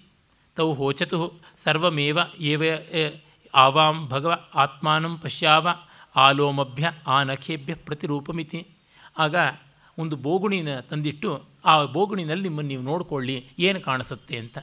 ಏನೂ ಇಲ್ಲ, ಗಡ್ಡ ಮೀಸೆ ಬೆಳೆದಿದೆ, ಉಗುರು ಬೆಳೆದಿದೆ, ಈ ಮುಖ ಹಿಂಗಿದೆ, ಇಷ್ಟೇ ನಮಗೆ ಕಾಣಿಸಿದ್ದು ಅಂತಂತಾರೆ. ಆಯಿತು. ಅಲ್ಲಿ ನೋಡಿ ಅವರು ಸೂಕ್ಷ್ಮ ಎಷ್ಟು ಅಂತಂದರೆ ನಿಮಗೆ ಏನು ಕಾಣಿಸುತ್ತೆ ಅಂತ ಅಷ್ಟೇ ಹೇಳಿದ್ದೆ ಹೊರತು ಅದು ಯಾವ ರೀತಿಯಾದದ್ದು, ಎಂಥದ್ದು ಯಾವುದನ್ನೂ ಕೂಡ ಹೇಳಲಿಲ್ಲ ಅವರಿಗೂ ಮತ್ತೆ ಇಷ್ಟೇ ನಮಗೆ ಕಾಣಿಸಿದ್ದು ಬಿಟ್ಟು ಇನ್ನೇನನ್ನೂ ಅವ್ರು ಹೇಳೋಕ್ಕಾಗಲಿಲ್ಲ. ಇಷ್ಟೇ ಅಂತಂತಾರೆ. ಅದಾದ ಮೇಲೆ ಪ್ರಜಾಪತಿ ಅವರಿಗೆ ಸಾಧ್ವಲಂಕೃತೋ ಸುವಸನೋ ಪರಿಷ್ಕೃತೋ ಭೂತ್ವ ಉದಶರಾವೆ ಅವೇಕ್ಷಾಥಾಮಿತಿ ಇನ್ನು ನೀವು ಅಚ್ಚುಕಟ್ಟಾಗಿ ಕ್ಷೌರ ಮಾಡಿಕೊಂಡು, ಆಯುಷ್ಕರ್ಮ ಮಾಡಿಕೊಂಡು, ಕ್ಲುಪ್ತ ಕೇಶ ಉಗುರನ್ನು, ಮೀಸೆಯನ್ನು ತಲೆ ಕೂದಲನ್ನು ನೀಟಾಗಿ ಕತ್ತರಿಸಿಕೊಂಡು ಸ್ನಾನ ಮಾಡಿ ಪರಿಮಳ ದ್ರವ್ಯಗಳನ್ನು, ಗಂಧ ಮಾಲ್ಯಾದಿಗಳನ್ನು ಹಾರ ಭೂಷಣಾದಿಗಳನ್ನು, ಪೀತಾಂಬರಾದಿಗಳನ್ನು ಉಟ್ಟುಕೊಂಡು ಬನ್ನಿ ಅಂತ ಪರಿಷ್ಕೃತವು ಅಲಂಕಾರ ಮಾಡಿಕೊಂಡು ಬನ್ನಿ, ಮತ್ತೆ ನೋಡಿ ಅಂತ. ಹಾಗೆ ನೋಡಿದ ಮೇಲೆ ಅವರಿಗೆ ಚೆನ್ನಾಗಿದೆ ಭಗವ ಸಾಧ್ವಲಂಕೃತೌ ಸುವಸನೌ ಪರಿಷ್ಕೃತೌ ಸ್ವ ಏವಮೇವೇಮೌ ಭಗವಂ ಸಾಧ್ವಲಂಕೃತೌ ಸುವಸನೌ ಪರಿಷ್ಕೃತ ವಿತ್ಯೇಶ ಆತ್ಮೇತಿ ಹೋವಾಚ ಚೆನ್ನಾಗಿ ಅಲಂಕಾರ ಮಾಡಿಕೊಂಡ್ರೆ ಈ ಬಿಂಬಗಳು ಚೆನ್ನಾಗಿ ಕಾಣಿಸ್ತಾ ಇವೆ ಅಂತ ಪ್ರಜಾಪತಿ ಹೇಳ್ತಾನೆ, ಇದೇಪ ಆತ್ಮೇತಿ ಹೋವಾಚ, ಇದೇ ಅಮೃತ, ಇದೇ ಆತ್ಮ, ಇದೇ ಅಭಯ ಅಂತ. ಸರಿ ಅಂತಂದುಕೊಂಡ್ರು ಇಲ್ಲಿ ಆಚಾರ್ಯರು ಒಂದು ಮಾತನ್ನು ಬರೀತಾರೆ, ಅವರಿಗೆ ಒಂದು ಅಲ್ಲಿ ವ್ಯಂಗ್ಯ ಇದೆ ತಲೆ ಕೂದಲು ಕತ್ತರಿಸ್ಕೊಂಡು, ಉಗುರು ಕತ್ತರಿಸ್ಕೊಂಡಾಗ ಪ್ರತಿಬಿಂಬದಲ್ಲಿ ಅದು ಕಾಣಲಿಲ್ಲ ಅಂದರೆ ದೇಹದಲ್ಲಿ ಒಂದು ಕೈ ಹೋದರೂ ಅದು ಕಾಣೋದಿಲ್ಲ. ದೇಹವೇ ಆತ್ಮ ಅಂತ ಆದರೆ ಕೈ ಹೋದರೂ ಅದು ಕಾಣೋದಿಲ್ಲ. ಆಗ ಕೈಯಿಲ್ಲದ್ದೇ ಆತ್ಮ ಅಂತ. ಮೂಗು ಹೋದರೂ ಕಾಣೋದಿಲ್ಲ, ಕಣ್ಣು ಹೋದರೂ ಕಾಣೋದಿಲ್ಲ. ಹಾಗೆ ಊನವಾದದ್ದೇ ಆತ್ಮ ಅಂತಂದರೆ ಅಮೃತವಾದದ್ದು, ಪರಿಪೂರ್ಣವಾದದ್ದು, ಅನಘವಾದದ್ದು ಅಂತ ಹೇಗಾಗುತ್ತದೆ ಅಂತ. ಆದರೆ ಇವ್ರಿಗೆ ನೋಡಿಕೊಂಡು ಸಮಾಧಾನ ಆಯಿತು. ಅಲಂಕಾರ ಮಾಡಿಕೊಂಡ್ರೆ ಚೆನ್ನ. ತೌಹ ಶಾಂತ ಹೃದಯವು ಪ್ರವ್ರಜತು. ಚೆನ್ನಾಗಿ ಸಮಾಧಾನ ಮಾಡಿಕೊಂಡು ಹೊರಡ್ತಾರೆ ಆಗ ಪ್ರಜಾಪತಿ ಅಂದುಕೋತಾ ಇದ್ದಾರಂತೆ. ಪ್ರಜಾಪತಿರುವಾಚ ಅನುಪಲಭ್ಯ ಅನುಪಲಭ್ಯ ಆತ್ಮಾನಂ ಅನುವಿದ್ಯ ವ್ರಜತಃ. ಯೇ ಯತರ, ಏತದ್ ಉಪನಿಷದೋ ಭವಿಷ್ಯಂತ ದೇವಾ ವಾ ಅಸುರಾಹ ವಾತೆ ಪರಾ ಭವಿಷ್ಯಂತೀತಿ. ಅಯ್ಯೋ, ಇವರು ಅರ್ಥ ಮಾಡಿಕೊಳ್ಳದೆ ಹೋಗ್ತಾ ಇದ್ದಾರೆ, ಬ್ರಹ್ಮವಿದ್ಯೆನೇ ತೆಗೆದುಕೊಳ್ಳದೆ ಹೋಗ್ತಾ ಇದ್ದಾರೆ ಇದನ್ನೇ ಬ್ರಹ್ಮ ಅಂತಂದುಕೊಂಡವರು ದೇವತೆಗಳಾಗಲಿ, ಅಸುರರಾಗಲಿ, ನಾಶ ಆಗ್ತಾರೆ, ಭ್ರಷ್ಟರಾಗ್ತಾರೆ, ತಿಳುವಳಿಕೆ ಇಲ್ಲದೆ ಆಗ್ತಾರೆ ಅಂತ. ಅಂದರೆ, ದೇಹವನ್ನೇ ಆತ್ಮ ಅಂತ ಭಾವಿಸಿಕೊಳ್ಳೋದು ಯಾವ ರೀತಿ ತಪ್ಪು ಅಂತ. ಈ ದೇಹೋಹಂ ಭಾವ ಅನ್ನೋದಿದೆಯಲ್ಲ, ಇದು ತುಂಬ ಅಪಾಯಕಾರಿಯಾದದ್ದು ಅನ್ನುವುದನ್ನು ಉಪನಿಷತ್ತು ಮೊದಲಿಗೆ ಹೇಳುತ್ತದೆ. ಅಸುರರ ಲಕ್ಷಣ ಹಾಗೆ ವಿರೋಚನ ಹೊರಟೋಗ್ಬಿಡ್ತಾನೆ, ಬರೋದೇ ಇಲ್ಲ. ಆದರೆ ಇಂದ್ರ ಅವನು ವಾಪಸ್ ಬರ್ತಾನೆ. ದೇಹಕ್ಕೆ ಅಲಂಕಾರ ಮಾಡಿಕೊಳ್ತಕ್ಕಂಥದ್ದು, ಶರೀರಂ ಭಿಕ್ಷೆಯ ವಸನೇನ ಅಲಂಕರಣೇನೇತಿ ಸಂಸ್ಕುರುವಂತೆ ಇತ್ಯನೇನ ಕೆಮಂ ಲೋಕಂ ಜೇಷ್ಯಂತೋ ಮನ್ಯಂತೆ. ಶರೀರದಲ್ಲಿ ಪ್ರಾಣ ಹೋದ ಮೇಲೆ ಆ ಶವಕ್ಕೆ ಅಲಂಕಾರ ಮಾಡ್ತಾರೆ, ಶವೋದ್ವರ್ತನ ಅಂತಲೇ ಸಂಸ್ಕೃತದಲ್ಲಿ ಒಂದು ಗಾದೆ ಮಾತು ಉಂಟು, ಹೆಣಕ್ ಸಿಂಗಾರ ಅಂತ ನಮ್ಮಲ್ಲಿ ಹೇಳ್ತಾರೆ. ಅಂದರೆ ಈಜಿಪ್ಷಿಯನ್ನರು ಎಲ್ಲರೂ ಪಿರಮಿಡ್ಗಳಲ್ಲಿ ಮಾಡಿಸ್ಕೊಂಡಿದ್ದು ಅದೇನೆ. ಮುಸ್ಲಿಮರು, ಕ್ರೈಸ್ತರು ಇವರೆಲ್ಲನೂ ಕೊನೆಯಲ್ಲಿ ಜಡ್ಜ್ಮೆಂಟ್ ಡೇಗೆ ಇದೇ ಶವಗಳೇ ಎದ್ದು ನಿಲ್ಲುತ್ತವೆ ಅಂತ ಅದನ್ನು ಶವಪೇಟಿಕೆಗಳಲ್ಲಿ ಕಾಫಿನ್ಗಳಲ್ಲಿ ಹಾಕಿ ಉಳಿಸ್ಕೊಳ್ಳೋದು ಶರೀರದ ಮೇಲಿನ ಅಭಿಮಾನದಿಂದಲೇ. ಆಚಾರ್ಯರು ಭಾಷ್ಯದಲ್ಲಿ ಹೇಳ್ತಾರೆ, ಅನೇಕ ಸಂಸ್ಕೃತಿಗಳು, ಅನೇಕ ಜನಾಂಗಗಳು ಇಂದೂ ಈ ದೇಹಾಭಿಮಾನ ಹೊಂದಿರುವುದರಿಂದಲೇ ಶವಯಾತ್ರೆ, ಶವಾಲಂಕಾರ, ಶವಪೂಜೆ, ಶವ ಸಂರಕ್ಷಣೆ ಇದನ್ನು ಈ ಥರ ಮಾಡ್ಕೊಂಡು ಹೋಗ್ತಾರೆ ಅಂತ. ಅಂದರೆ ಆ ಮಟ್ಟಕ್ಕೆ ದೇಹ ಅನ್ನುವುದು ದೊಡ್ಡದು ಅನ್ನುವ ಭಾವ ತುಂಬ ಗಾಢವಾಗಿ ತುಂಬಿಕೊಂಡಿರ್ತದೆ ಅದನ್ನು ಮೀರುವುದು ಎಷ್ಟು ಕಷ್ಟ. ಪ್ರಾಣ ಹೋದ ಮೇಲೂ ಅದರ ಬಗ್ಗೆಗೆ ಅಷ್ಟು ಉಂಟು. ಎಷ್ಟೋ ಜನ ಮುಖದರ್ಶನ ಮಾಡಬೇಕು, ಕೊನೆಗೆ ನೋಡಬೇಕು ಅಂತ ಹೇಳಿಬಿಟ್ಟು ಮೂರು, ನಾಲ್ಕು ದಿವಸ ಪಾಪ ಇಟ್ಕೊಂಡಿರ್ತಾರೆ. ಅವರ ಭಾವನೆಗಳು ಎಲ್ಲ ದೊಡ್ಡವು ನಿಜ. ಆದರೆ ಬದುಕಿದ್ದಾಗ ಮಾತ್ರ ಬಂದು ನೋಡೋದಿಲ್ಲ. ಮೊನ್ನೆ ನನ್ನ ಸ್ನೇಹಿತರೊಬ್ಬರ ತಂದೆ ಹೇಳಿದರು, ನನಗಿಬ್ಬರು ಹೆಣ್ಣು ಮಕ್ಕಳಿದ್ದಾರೆ. ಒಬ್ಬ ಹೆಣ್ಣು ಮಗಳು ತುಂಬ ಒಳ್ಳೆಯವಳು, ಒಂದು ಕೆಟ್ಟು ಮಾತಾಡೋದಿಲ್ಲ. ಇವಳು ನೋಡ್ಕೊಳ್ಳೋಳು ಇದ್ದಾಳಲ್ಲ, ಬಾಯಿಗೆ ಬಂದಂಗೆ ಕೆಟ್ಟು ಮಾತಾಡ್ತಾಳೆ ಅಂತ. ಇನ್ನೊಬ್ಬ ಮಗಳು ಎಲ್ಲಿದ್ದಾಳೆ? ಯಾವುದೋ ಅಂಟಾರ್ಟಿಕಾದಲ್ಲಿ ಆಸ್ಟ್ರೇಲಿಯಾದಲ್ಲಿ ಇದ್ದಾಳೆ ದೂರದ ಬೆಟ್ಟ ನುಣ್ಣಿಗೆ. ಆ ಮಗಳು ಏನಾದರೂ ಬಂದು ಏನಾದರೂ ಕಡ್ಡಿಯಷ್ಟಾದರೂ ಕೆಲಸ ಮಾಡೋದಕ್ಕಾಯ್ತಾ? ಹೀಗೆ ಮಾಡದೇ ಇದ್ದಾಗ ಈ ಥರ ನಿಮಗೆ ಹೇಳೋದಕ್ಕೆ ಬಾಯಾದರೂ ಎಲ್ಲಿಂದ ಬರುತ್ತದೆ? ತಪ್ಪಲ್ವಾ? ಅಂತ ಹೇಳ್ಬಿಟ್ಟು ಅಂತಂದೆ. ಅಂದರೆ, ಹತ್ತಿರ ಯಾವ ಕಾಲಕ್ಕೂ ಬರದೆ ಕೊನೆಗೆ ಸತ್ತ ಮೇಲೆ, ನಮ್ಮ ತಾಯಿ ಸದಾ ಹೇಳ್ತಾ ಇದ್ರು ತಮಿಳಿನಲ್ಲಿ ಪಳಚಿರ್ಕರ್ಪು ಪಾರ್ಕರದೇ ಇಲ್ಲೇ, ನಾಳು ಮಟ್ಟಕ್ಕೆ ರೊಂಬ ನಲ್ಲಾ ಪಂಡ್ರ ಅಂತ ಹೇಳಿಬಿಟ್ಟು. ನಾಳ್ ಅಂತಂದರೆ ತಿಥಿ. ತದ್ದಿನ ದಿವಸ, ದೆವಸ ಅಂತೆಲ್ಲ ಕರೀತಾರೆ. ತಮಿಳ ದೆವಸಂ ಅಂತೆಲ್ಲ ಹೇಳ್ತಾರೆ. ಅಂದರೆ ಬದುಕಿದ್ದಾಗ ಮಾತ್ರ ಏನೂ ನೋಡಲಿಲ್ಲ. ಸತ್ತ ಮೇಲೆ ಮಾತ್ರ ಚೆನ್ನಾಗಿ ಷೋಡಶದಾನ ಅಲ್ಲ ಚತುಷಷ್ಟಿ ದಾನವನ್ನು ಕೊಟ್ಟು ಮಾಡ್ತಾರೆ. ಅದು ಯಾತಕ್ಕೆ ಬಂತು ಪ್ರಯೋಜನ? ಅದು ಆಗುವಂಥದ್ದಲ್ಲ. ಈ ಅರ್ಥದಲ್ಲಿ ಹೇಳ್ತಾ ಇದ್ದಾರೆ. ಇಂದ್ರನಿಗೆ ಹೋಗ್ತಾ ಇದ್ದಾಗಲೇ ಅಥ ಇಂದ್ರ ಅಪ್ರಾಪ್ಯವ ದೇವಾನ್ ಏತದ್ಭಯಂ ದದರ್ಶ. ಇಂದ್ರ ದೇವತೆಗಳ ಹತ್ರಕ್ಕೆ ಹೋಗೋಕ್ಕೆ ಮುಂಚೆನೇ ಯೋಚನೆ ಮಾಡಿದಂತೆ ಅಲ್ಲ, ಈ ದೇಹ ಸ್ವಲ್ಪ ಎಡವಟ್ಟಾಗ್ಬಿಟ್ರೆ ಕಷ್ಟ ಆಗುತ್ತದಲ್ಲ? ಒಂದು ಕಣ್ಣು ಕುರುಡಾದರೆ ಆತ್ಮವೂ ಕುರುಡೆ, ಒಂದು ಕಾಲು ಕುಂಟಾದರೆ ಆತ್ಮವೂ ಕುಂಟೆ, ಈ ಕಾರಣದಿಂದ ಸರಿಯಾಗಿಲ್ಲ ಅಂತಂದ್ಕೊಂಡು ಸ ಸಮಿತ್ಪಾಣಿ ಪುನರೇಯಾಯ ತಮ್ಮ ಪ್ರಜಾಪತಿರುವಾಚ. ಭಗವನ್ ಯಚ್ಛಾಂತ ಹೃದಯ ಪ್ರವರಾಜಿ ಸಾರ್ಥಂ ವಿರೋಚನೇನ ಕಿಮಿಚ್ಛನ್ ಪುನರಾಗಮ ಇತಿ. ಹೋಗಿ ವಾಪಸ್ ಬಂದಿದ್ದವನು ನೋಡಿಬಿಟ್ಟು ಕೇಳ್ತಾನೆ. ಪ್ರಜಾಪತಿ, ಅಲ್ಲಪ್ಪ, ನೀನು ನೆಮ್ಮದಿಯಾಗಿ ಪಡ್ಕೊಂಡಿದ್ದು ತೃಪ್ತಿಯಾಯಿತು ದೇಹವೇ ಬ್ರಹ್ಮ ಅಂತನ್ನುವ ಭಾವದಿಂದ ಹೋದವನು ವಿರೋಚನನ ಜೊತೆಗೆ, ವಾಪಸ್ ಬಂದಿಯಲ್ಲ ಯಾಕೆ? ಅಂತ. ಮತ್ತೆ ಅವನಿದೇ ಹೇಳ್ತಾನೆ, ಈ ದೇಹಕ್ಕೆ ಅಲಂಕಾರ ಮಾಡಿದ್ರೆ ಚೆನ್ನಾಗಿರುತ್ತೆ, ಇದು ಕೊಳತರೆ, ಅದು ಕೊಳೆಯುತ್ತೆ. ಇದು ಗೆಲುವಾಗಿದ್ದರೆ ಅದು ಗೆಲುವಾಗಿರುತ್ತೆ, ಆತ್ಮ ಅಂದರೆ ಇಂಥ ಆತ್ಮ ಯಾಕೆ ಬೇಕು? ನಮಗೆ ಆನಂದಮಯ ಅಂತ ನೀನು ಹೇಳಿದ ಮೇಲೆ ಇದು ಹೇಗೆ? ಅಂತ. ಸರಿ, ಇನ್ನು ಮೂವತ್ತೆರಡು ವರ್ಷ ಕೂತ್ಕೋ ಅಂತಾನೆ. ಅದಕ್ಕೆ ಯಾವ ಉಪನಿಷತ್ ಋಷಿಗಳ ಹತ್ರ ಹೋಗಿ ಮಾತಾಡಿಸಬಾರ್ದು. ಮೂವತ್ತು, ನಲವತ್ತು ವರ್ಷ ಕುಕ್ಕರ್ ಬಿಡಿಸ್ತಾರೆ. ದ್ವಾತ್ರಿಂಶತಂ ವರ್ಷಾಣೀತಿ ಸಹ ಅಪರಾಣಿ ದ್ವಾತ್ರಿಂಶತಂ ವರ್ಷಾಣಿ ವಾಸ ಆಮೇಲೆ ಹೇಳ್ತಾನೆ. ನೋಡಪ್ಪ, ನಿನಗೆ ಸ್ವಪ್ನದಲ್ಲಿ ಕಾಣಿಸುತ್ತದಲ್ಯ? ಅದೇ ನಿಜವಾದ ಬ್ರಹ್ಮ ಅಂತ. ಆಮೇಲೆ ಹಾಗೆ ಆಗಲಿಂತ ಹೊರಡ್ತಾನೆ. ಹೊರಟ ಮೇಲೆ ತಕ್ಷಣ ಅವನಿಗೆ ಬರ್ತಾ ಸ್ವಲ್ಪ ಕಳವಳ ಆಗುತ್ತದೆ. ಅಲ್ಲ, ಸ್ವಪ್ನದಲ್ಲಿ ನಾವು ಅಳ್ತೀವಿ, ಕೂಗ್ತೀವಿ, ಕಿರ್ಚ್ತೀವಿ, ಏನೇನೋ ಒದ್ದಾಟಗಳಿರುತ್ತವೆ. ಆತ್ಮನಿಗೂ ಅದು ಉಂಟಾ? ಆತ್ಮಾನಂದಕ್ಕೂ ಅದೆಲ್ಲ ಉಂಟಾ? ಹಾಗಿದ್ದಾಗ ದುಃಖ ರೂಪವಾಗುತ್ತದಲ್ವಾ ಅಂತ ಮತ್ತೆ ಬಂದು ಕೇಳ್ತಾನೆ. ಸರಿ, ಇನ್ನು ಮೂವತ್ತೆರಡು ವರ್ಷ ಮತ್ತೆ ಇರು. ನೋಡಿ, ಅಲ್ಲಿ ಸ್ವಪ್ನದಲ್ಲಿ ಸಾವು ಬರುತ್ತದೆ, ರೋಗ ಬರುತ್ತದೆ, ಇವೆಲ್ಲವೂ ಉಂಟು. ಹಾಗಾಗಿ ಇದಿಲ್ಲ ಅಂತ ಅಂದುಕೊಳ್ತಾನೆ ಆಮೇಲೆ ಈ ಸ್ವಪ್ನದಲ್ಲಿಯೂ ಅಲ್ಲಪ್ಪ ಈ ಸ್ವಪ್ನವೂ ಮೀರಿದಾಗ ಯಾವುದುಂಟು? ತತ್ರ ತದ್ಯತ್ರೈತತ್ ಸುಪ್ತ ಸಮಸ್ತ ಸಂಪ್ರಸನ್ನ ಸ್ವಪ್ನಂ ನ ವಿಜಾನಾತಿ, ಏಷ ಆತ್ಮೇತಿ ಹೋವಾಚ, ಏತದಮೃತಂ ಅಭಯಂ, ಏತದ್ ಬ್ರಹ್ಮೇತಿ, ಸಹ ಶಾಂತಹೃದಯ ಪ್ರವ್ರಾಜ್ ಪ್ರೌರವರಾಜ. ಗಾಢನಿದ್ರೆಗೆ ಪ್ರವರಾಜ ಗಾಢನಿದ್ರೆಯಿಂದ ನಿನಗೆಲ್ಲ ಗೊತ್ತಾಗುತ್ತದೆ. ಅಲ್ಲಿ ಯಾವುದೂ ಚಿಂತೆ ಇಲ್ಲ. ಅದೇ ಆತ್ಮ, ಅದೇ ಬ್ರಹ್ಮ ಅಂತಂತಾನೆ. ಆದರೆ ಮತ್ತೆ ತಿರ್ಗಾ ಬರ್ತಾನೆ. ನಾಹ ಖಲ್ವೇವಮೇವಂ ಸಂಪ್ರತ್ಯಾತ್ಮಾನಂ ಜಾನಾಮಿ. ಇದೆಲ್ಲ ಆತ್ಮ. ಯಾಕೆಂದರೆ ನಿದ್ರೆಯ ಕಾಲದಲ್ಲಿ ನನಗೆ ಗೊತ್ತಾಗ್ತಾ ಇಲ್ಲ, ಆನಂದ ಎಚ್ಚರದಲ್ಲಿ ಮತ್ತೆ ಹೊರಟೋಗ್ಬಿಡ್ತಾ ಇದೆ. ಹಾಗಾಗಿ ಅದು ಯಾವ ರೀತಿಯಲ್ಲಿ ಅಂತ. ಐದು ವರ್ಷ ಮಾತ್ರ ಕೂಡಿಸ್ತಾನೆ. ಪಂಚವರ್ಷಾಣೀತಿ ಸಹ, ಅಪರಾಣಿ ಪಂಚವರ್ಷಾಣ್ಯುವಾಸ. ಐದು ವರ್ಷ ಅಲ್ಲಿ ಮಾಡಿದ ಮೇಲೆ ಒಟ್ಟು ಮೂವತ್ತೆರಡು ಮೂವತ್ತೆರಡು ಮೂವತ್ತೆರಡು ಪ್ಲಸ್ ಐದು ನೂರ ಒಂದು ವರ್ಷಗಳು ಆಗುತ್ತವೆ. ಆದಮೇಲೆ ಹೇಳ್ತಾನೆ, ನೋಡಪ್ಪ, ಈ ಶರೀರ ಇಲ್ಲದೆಯೇ ಆನಂದ ಇರ್ತಾ ಇತ್ತು ಅನ್ನೋದು ಎಚ್ಚರದ ಕಾಲದಲ್ಲಿ ನಿನಗೆ ಗೋ ಗೋಚರವಾಗ್ತಾ ಇದೆಯಲ್ಲ? ನೀನು ಸುಷುಪ್ತಿಯ ಆನಂದವನ್ನು ಎಚ್ಚರದ ಕಾಲದಲ್ಲಿ ನೆನೆದು ಇಂದ್ರಿಯಗಳಿಲ್ಲದೆ ಇದ್ದಾಗಲೂ ನಿನಗೆ ನೆಮ್ಮದಿ ಇತ್ತು. ಇಂಥ ರಮಣೀಯವಾದ ಚಲನಚಿತ್ರವನ್ನು, ಚಿತ್ರ ಶಿಲ್ಪಗಳದಿಗಳನ್ನು ಕಂಡಾಗ ಬರದೇ ಇದ್ದ ಆನಂದವು ಕಣ್ಮುಚ್ಚಿದ ಆ ನಿದ್ರೆಯಲ್ಲಿ ಬರ್ತಾ ಇತ್ತು. ಎಂಥ ದಿವ್ಯ ಗಂಧರ್ವ ಗಾನವನ್ನು ಕೇಳಿದಾಗ ಆಗದೇ ಇದ್ದಂಥ ಆನಂದ ನಿದ್ರೆಯಲ್ಲಿ ಆಗ್ತಾ ಇತ್ತು. ಎಂಥ ದಿವ್ಯವಾದ ಗಂಧ, ಲೇಪನ, ಹಾರ ಇತ್ಯಾದಿಗಳ ಪರಿಮಳವು ನಿನಗೆ ಕೊಡದೇ ಇದ್ದ ಸಂತೋಷ ಹೀಗೆ ಕೊಡ್ತಾ ಬಂತು. ಹೀಗೆ ಸಕಲೇಂದ್ರಿಯಗಳು ಕೊಡದೇ ಇರತಕ್ಕಂಥ ಸಂತೋಷ ನಿದ್ರೆಯಲ್ಲಿ ಇದ್ದಾಗ ಬಂತು. ಎಚ್ಚರದಲ್ಲಿ ಅದು ಜ್ಞಾಪಕಕ್ಕೆ ಬರ್ತಾ ಇದೆ. ಅನ್ಯ ವಸ್ತು ಸಾಪೇಕ್ಷತೆ ಇಲ್ಲದಂತೆ ಅದನ್ನು ನಿರಂತರವಾಗಿ ಎಚ್ಚರ ಕನಸುಗಳಲ್ಲಿಯೂ ವಿಸ್ತರಿಸಿಕೊಳ್ಳೋದು. ಅಂದರೆ ಅವಸ್ಥೆಗಳನ್ನು ದಾಟುವುದು ಅಂತ ಅರ್ಥ.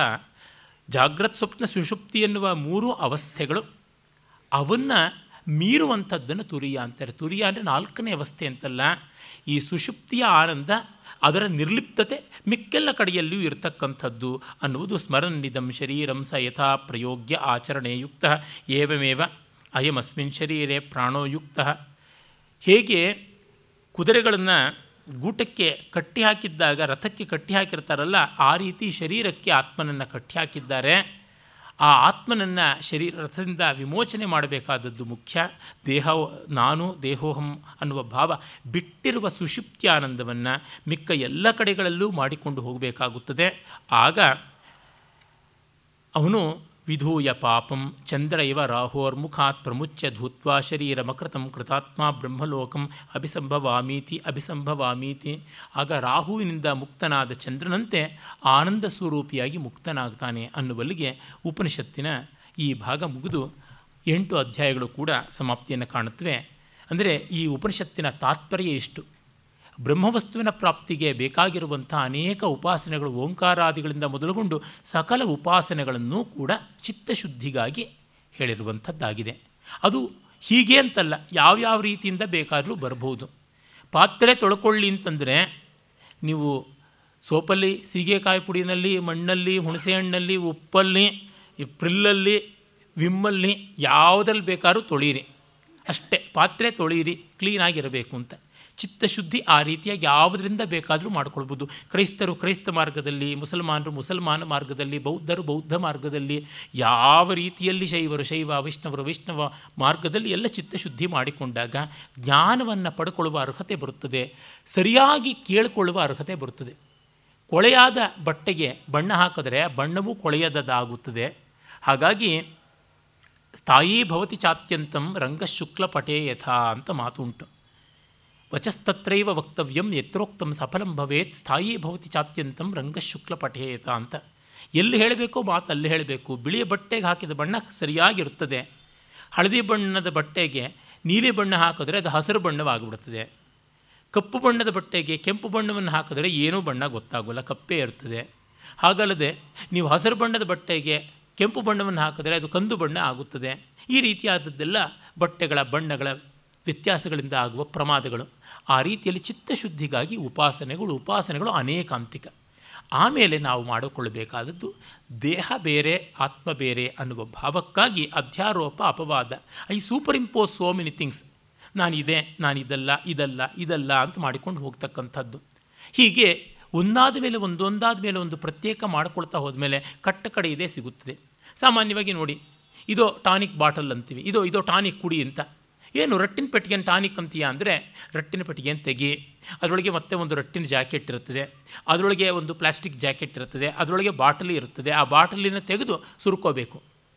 ಹೀಗೆ ಆ ಬೇರೆ ಬೇರೆ ಆವರಣಗಳನ್ನು ಕಳಿಸಿಕೊಳ್ಳುವಂಥದ್ದು ಅಧ್ಯಾರೋಪ ಅಂದರೆ ಆವರಣಗಳು ಯಾವುದಿವೆ? ಅವನ ಅಪವಾದ ಪಕ್ಕಕ್ಕೆ ದೂರ ಮಾಡುವಂಥದ್ದು. ಹೀಗೆ ಮಾಡಿದ ಮೇಲೆ ಕಟ್ಟ ಕಡೆಗೆ ಉಂಟಾಗುವಂಥದ್ದು ಆತ್ಮಸ್ವರೂಪ. ಅದು ಅನುಭವಿಕ ವೇದ್ಯ ಅಂತನ್ನುವುದು. ಮತ್ತು ಅದಕ್ಕಾಗಿ ಅದರಿಂದ ಮಿಗಿಲಾದ ಆನಂದ ಇಲ್ಲ, ಅದು ಭೂಮವಾದದ್ದು, ಅನ್ಯಾಶ್ರಿತವಾದುದಲ್ಲ, ಅದಕ್ಕೆ ಹೋಲಿಕೆ ಇಲ್ಲ, ಅದು ಅದ್ವಿತೀಯ ಅಂತೆಲ್ಲ ಮಾಡಿಕೊಡುವುದಾಯಿತು. ಮತ್ತು ಜಾಗೃತ್ ಸ್ವಪ್ನ ಸುಷುಪ್ತಿಗಳ ಈ ಅವಸ್ಥಾತ್ರಯ ವಿವೇಕದಿಂದಲೇ ಅದನ್ನು ಕಂಡುಕೊಳ್ಳಬೇಕು. ಯಾಕೆಂದರೆ ಇದು ಸಕಲರ ಪ್ರಮಾಣಕ್ಕೂ ಎಟುಕುವಂಥದ್ದು. ಗ್ರಂಥ, ಮತ ಮತಾಚಾರ್ಯ ಇತ್ಯಾದಿಗಳ ಯಾರ ಹಂಗೂ ಲಂಗೂ ಲಗಾಮೂ ಇಲ್ಲದೆ ಇರುವಂಥದ್ದಾಗಿದ್ದರಿಂದ ಇಲ್ಲಿ ಬಂದ ಜ್ಞಾನ ಮತ್ತೆಲ್ಲಿಯೂ ತಿರಸ್ಕೃತವಾಗೋದಿಲ್ಲ ಅನ್ನುವಲ್ಲಿಗೆ ಛಾಂದೋಗೋಪನಿಷತ್ತಿನ ಮುಖ್ಯವಾದ ಅಧಿಕರಣ ಮುಗಿಯುತ್ತದೆ. ನಮಸ್ಕಾರ.